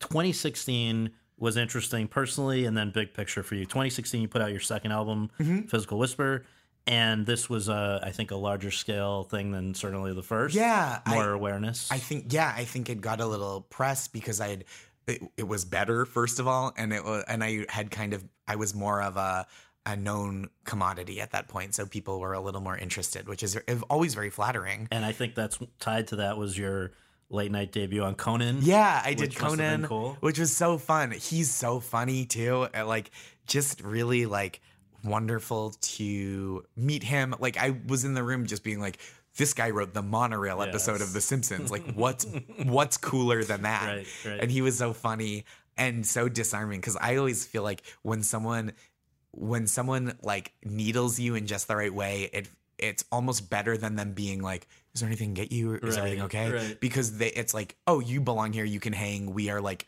having a collegial like obviously I'm not peers with Conan O'Brien, but like it said you can hang. So like Yes. I taped my set and he was we he came over and we shook hands and he said he was very kind and was like come over and sit on the the couch and we'll wave goodnight. So I'm sitting on the couch and we we he's like uh thanks to our guests um good night and we wave Yeah. And he turns to me and goes, "You know, we're, I mean, we can't use any of that." And and I go, "Oh, I wouldn't dream of it." And yeah, we're just gonna run an old episode of Get Smart, and it made me laugh so hard. And I like pretended to be really anguished. Right. And my manager was sitting like, or was standing over in the wings and saw me like fully do, like pantomime like grief and anguish, and she was, she was like. What could have possibly happened there? uh, but it was like it was a real joy. So like that and the album, and then that was when that later that year was when we won the first Emmy for last week, I think, right? 2016. No, I think you, yeah, yeah, yeah, yeah, yeah. 16, 17, 18. Yeah, So that was a good year until Donald Trump got oh, elected. Oh, yeah. Which I just wanted to ask you one thing about that. I'm not going Sure. to harp on that, but like for comedic purposes. Yeah. Not in any other way, but just comedic purposes, is Donald Trump funny? I don't think he's good to write comedy about. It's it's or I don't think it's fun to write comedy about him. And and of all the problems with Donald Trump's administration and the government under Trump and like the kind of uh, that the nastiness and violence that he inspires. Uh, flustered comedy writer is the lo- absolute lowest problem on the totem pole, Right. um, or on whatever uh, more culturally sensitive references. I guess that that feels like maybe I'm being appropriative, but like the lowest problem on the list of problems. And but I don't. I think there was this idea that he's going to be good for comedy, which like, which isn't in itself insulting because it's like, it's he's so bad for the world Right. that um that saying he's good for comedy is also it's just like well let him burn you, you like let the world burn um because we have this guy to make fun of is like just such a um cynical premise but i don't even think that that holds because he's so um that he's so cruel and dumb and, and in the same ways over and over again relentlessly and there's no um it is so frustrating to have to think of new ways because you can't tell the same joke over and over again on TV. Yeah, you like you but as a writer you can't tell Oh, the same joke yes. on TV or you can't write the same joke for TV but he is being the same racist, right? Yeah. And you can't just rerun the previous week's joke even though it's like yep he still is uh like kind of relentlessly cruel to people of color and it's like so it, it's like it is not good. And, and it's also not like the world was um perfect before. It's not like well when obama was president there was nothing to say was bad with the world. It's not that. It's just that this is so the unremitting um cruelty as premise and, and is like there's a darkness to it that like you can write into but it's not fun and it's not it doesn't lend itself to like a plethora of takes other than like this is very bad and has to stop Um, okay, so you had so much success at last week tonight. You guys couldn't have been doing better. So, I guess the two-parter: How did you first hear about a a job at Desus and Mero, and why were you interested? I had my I th- it like came through. It was like a very show businessy thing. My agent was like, "Hey, these guys are looking for someone. Um, would you be interested in talking with them?" And I like their work so much, and I think they're so funny that I thought, you know, well, why not take the meeting? Um, I had I had been at Last Week Tonight for five years. I had learned so much. I had I felt like um, I really like cut my teeth there in terms of like writing specific writing for the medium of television. It, I, my joke writing is so much stronger having been there. Um, I just like read so much and watched so much documentary footage that like I'm a smarter person for having been there. And so, but I was like, you know what, this is interesting. I like these guys. It's a, it is so different in vibe that I won't feel like, you know, I, I would get offers occasionally like, hey, we want to do the John Oliver of economics writing Yeah. or John, the John Oliver show of science. And it just like wasn't that interesting to me to like chase the, um, the specter of like, well, he's doing it the best. We'll just try to do his thing. You know, like people wanting to, me to work on pilots or s- that that didn't that never went. Yeah. Um, but when, with these guys, I was like, oh, this will be so interesting and different. So I, I met with them and we had like a really good vibe in the meeting. And I got offered this job, which was like, I- I'm a, I don't, I'm a supervising producer in addition to being a writer, which is like really cool and exciting and was like a, a nice promotion to step get. up, yeah. Yeah, and it's um I'm learning all different kinds of skills. I got really good at the things I was doing at last week tonight. I or I got good as good as I was going to get Yeah, yeah, maybe. right. And I could have, you know, kept kept improving at that, but also I wanted to so maybe I didn't get really good. I got good enough. Yeah, yeah, yeah, uh, yeah. But now I can I'm learning these different skills that I I wasn't going to get at like just a writing position. So I'm helping to supervise edits of things. I'm out in the field on shoots every once in a while. I, I like I'm involved in kind of higher level meetings, seeing a little more of like how decisions get made and and having a little input. So that was a really thrilling opportunity to get to be at the beginning of something again, Yeah. but also something that had been proven to work so well on television with their previous work with, with the show at Viceland and Yeah. even before that. Like Because we should remind people this is them move. You joined as they're moving to Showtime. Yes. they had never had writers before. Yes. and uh, and the other big distinction, I guess, is that even though I don't think this was initially the plan, they have gone from one to two times a a week. week. Is that a big? Do you feel the difference? From yeah, what- definitely. Yeah, And I think we have to be a little more creative because two days a week, it's one more day that they are unavailable to like maybe shoot a sketch. So the scheduling has to get a little more creative. The way we like make the show gets a little more creative. And uh, I'm I'm like really proud of how the shift was handled. And they're so good that you you know you I I have said before you could just have the the oper- camera operator that turns on the camera show up and you'll get 30 minutes of usable television. Well, they were usable doing, they television. do that at their tapings. They Yeah. before you even start. I thought we were on when I sat in your taping. I thought they were they were recording, and this was just them just them riffing. sitting down Yeah, yeah. they're and they're like just so um they're so smart and funny and generative of new ideas and and they do the two shows a week plus the podcast uh bodega boys it's like really a- and like unbelievable volume of comedy for them to create and and and it's really fun to be a part of like writing and shaping and um just a few floors in the same building from where yeah, you were. that's right? true. I'm three floors up, so my commute got uh, four seconds in the elevator longer than it was before. Um, so it's been like really wonderful to to really to shift gears and work in a totally different comedic voice, but like a sensibility where they also I think want to make comedy that that feels that that doesn't get people wrong in the way that I was talking about doing comedy that's like compassionate to people that are kicked around often uh, in comedy, but also that like does not hesitate to call bullshit when something's bullshit. Because I was gonna say, like on the surface, these two shows couldn't be much more different. You've Yeah. got the urbane British humor of John Oliver. Here, you've got the, I, I guess, urban. Uh, but also urbane i think And There- yeah. there's like they're Desus and Mero, i think are like they're so they i don't think they get enough credit for like how their almost magical breadth of reference points and um like this deep wellspring of knowledge from across like so many different realms of culture. Like there was a joke about, I believe the joke was about people yelling in a movie theater at any movie, and Mero referenced the red balloon, which is like not.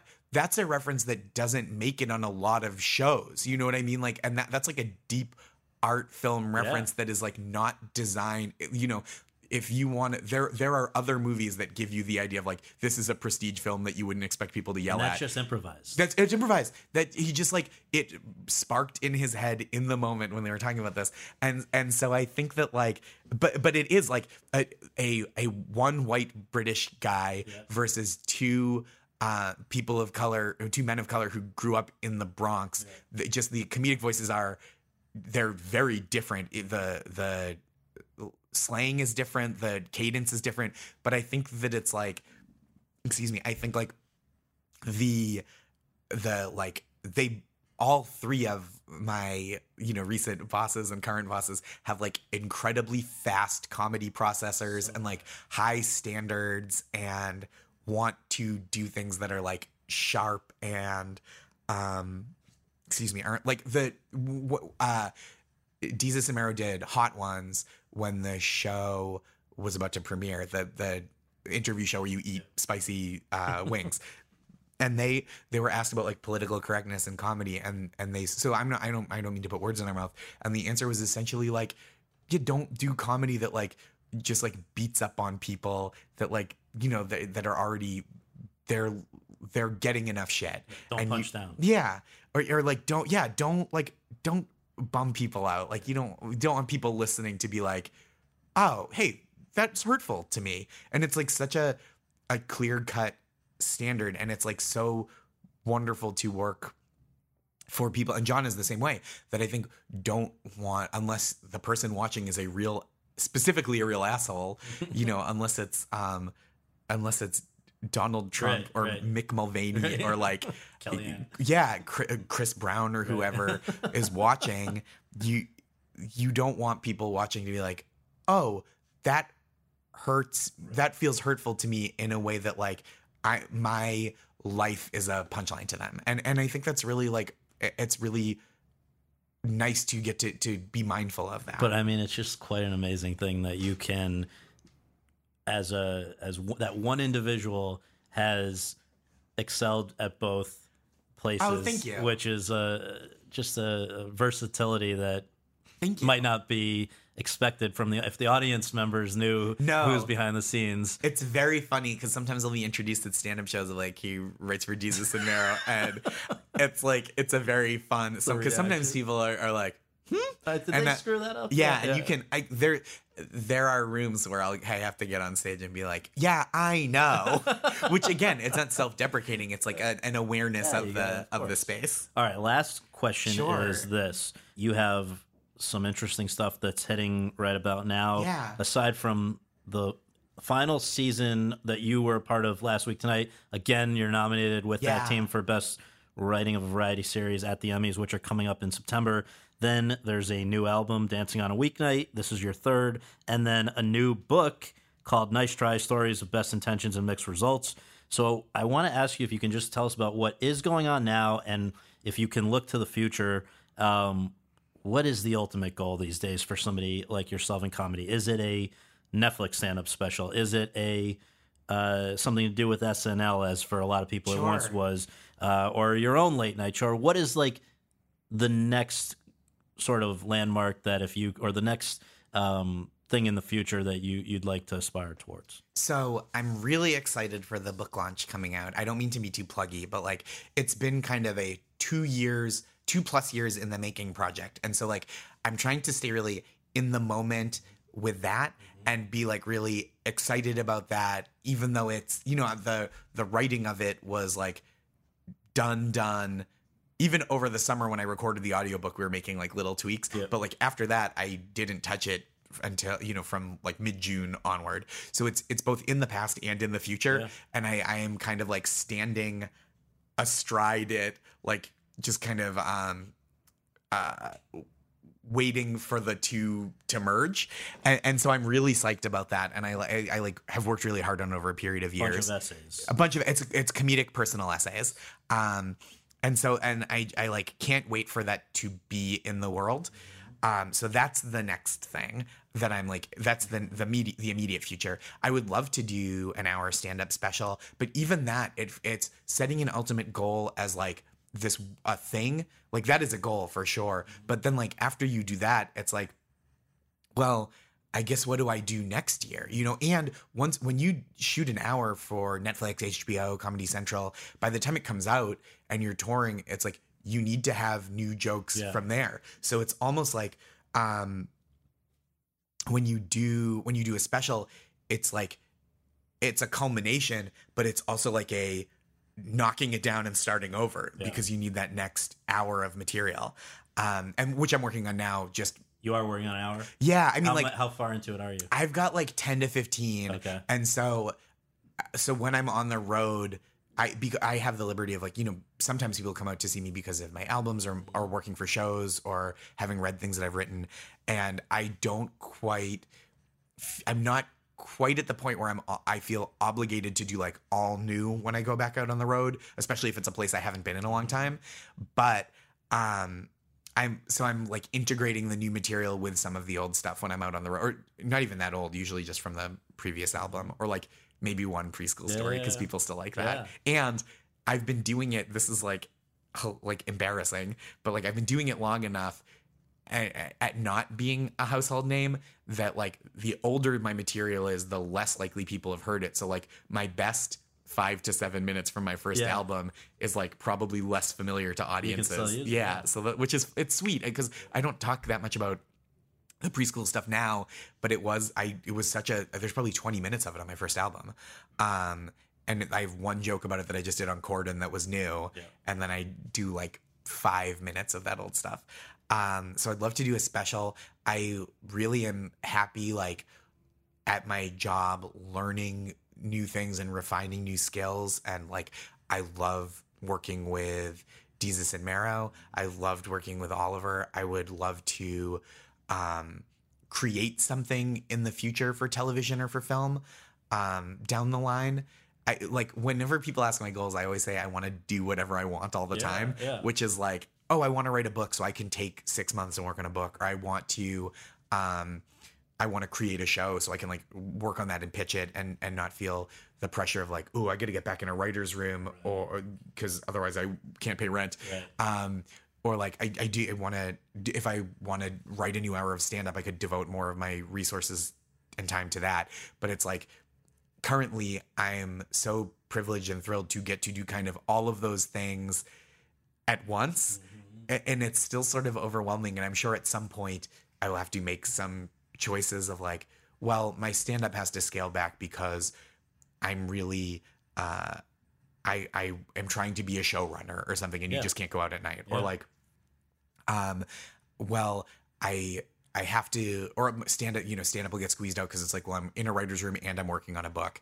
Um, but I just like working on so many different kinds of things, and I I'm really grateful for the way I've been able to kind of like self direct my career in a way that six years ago even we were talking about felt unfathomable to me. Like the idea of like having a job on a show, interviewing for another job, and going, well, if I don't like this, I can stay at my current job Right. a- and that's wonderful. And so it's just been like a really incredibly fortunate and like gratifying last few years, especially. I was gonna say, you've packed, it's 12 years since we last saw each other at. Brandeis. Yeah. we will see each other. We've seen each other at Emmy stuff Which or is whatever. so that's so like berserk to me that be that's like oh that. yeah I see like a couple times a year at like at like television academy events the Right. Emmys and like peripheral parties Right. and stuff which is so it's so Who thrilling guessed? yeah, Yeah. and so like it's uh, it really feels unfathomable and I, I hate to sound like uh you know like I I just fell off some kind of turnip truck um but I, I I think maintaining that gratitude and perspective is really important to me that I don't get jaded of like yeah I've I've done this. Why would I care about this? It's like well I, it's really it's a it's a real privilege and an honor and and uh and a joy. It's been exciting to follow your thank you success. so much and likewise thank you, thank I- you. thank you for taking the time to have me It's been a pleasure. Thanks a lot.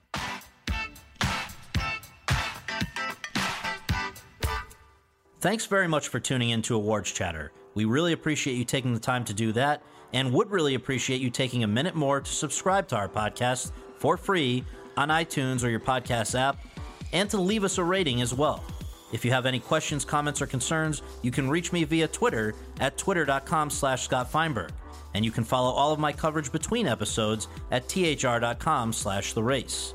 Finally, be sure to check out the other podcasts that are part of the Hollywood Reporters Podcast Network, all of which are excellent. Lesley Goldberg and Daniel Fienberg's TV's Top 5, Seth Abramovich and Chip Pope's It Happened in Hollywood, Carolyn Giardina's Behind the Screen, and Josh Wigler's Series Regular. On behalf of all of us at The Hollywood Reporter, thanks for tuning in. With Lucky Land slots, you can get lucky just about anywhere. Dearly beloved, we are gathered here today to. Has anyone seen the bride and groom? Sorry, sorry, we're here. We were getting lucky in the limo and we lost track of time. No, Lucky Land Casino, with cash prizes that add up quicker than a guest registry. In that case, I pronounce you lucky. Play for free at LuckyLandSlots.com. Daily bonuses are waiting. No purchase necessary. Void where prohibited by law. 18 plus. Terms and conditions apply. See website for details. Hey guys, it is Ryan. I'm not sure if you know this about me, but I'm a bit of a fun fanatic when I can. I like to work, but I like fun too. It's a thing. And now the truth is out there. I can tell you about my favorite place to have fun Chumba Casino. They have hundreds of social casino style games to choose from, with new games released each week. You can play for free anytime, anywhere. And each day brings a new chance to collect daily bonuses. So join me in the fun. Sign up now at chumbacasino.com. No purchase necessary. Group. Void were prohibited by law. See terms and conditions. 18 plus.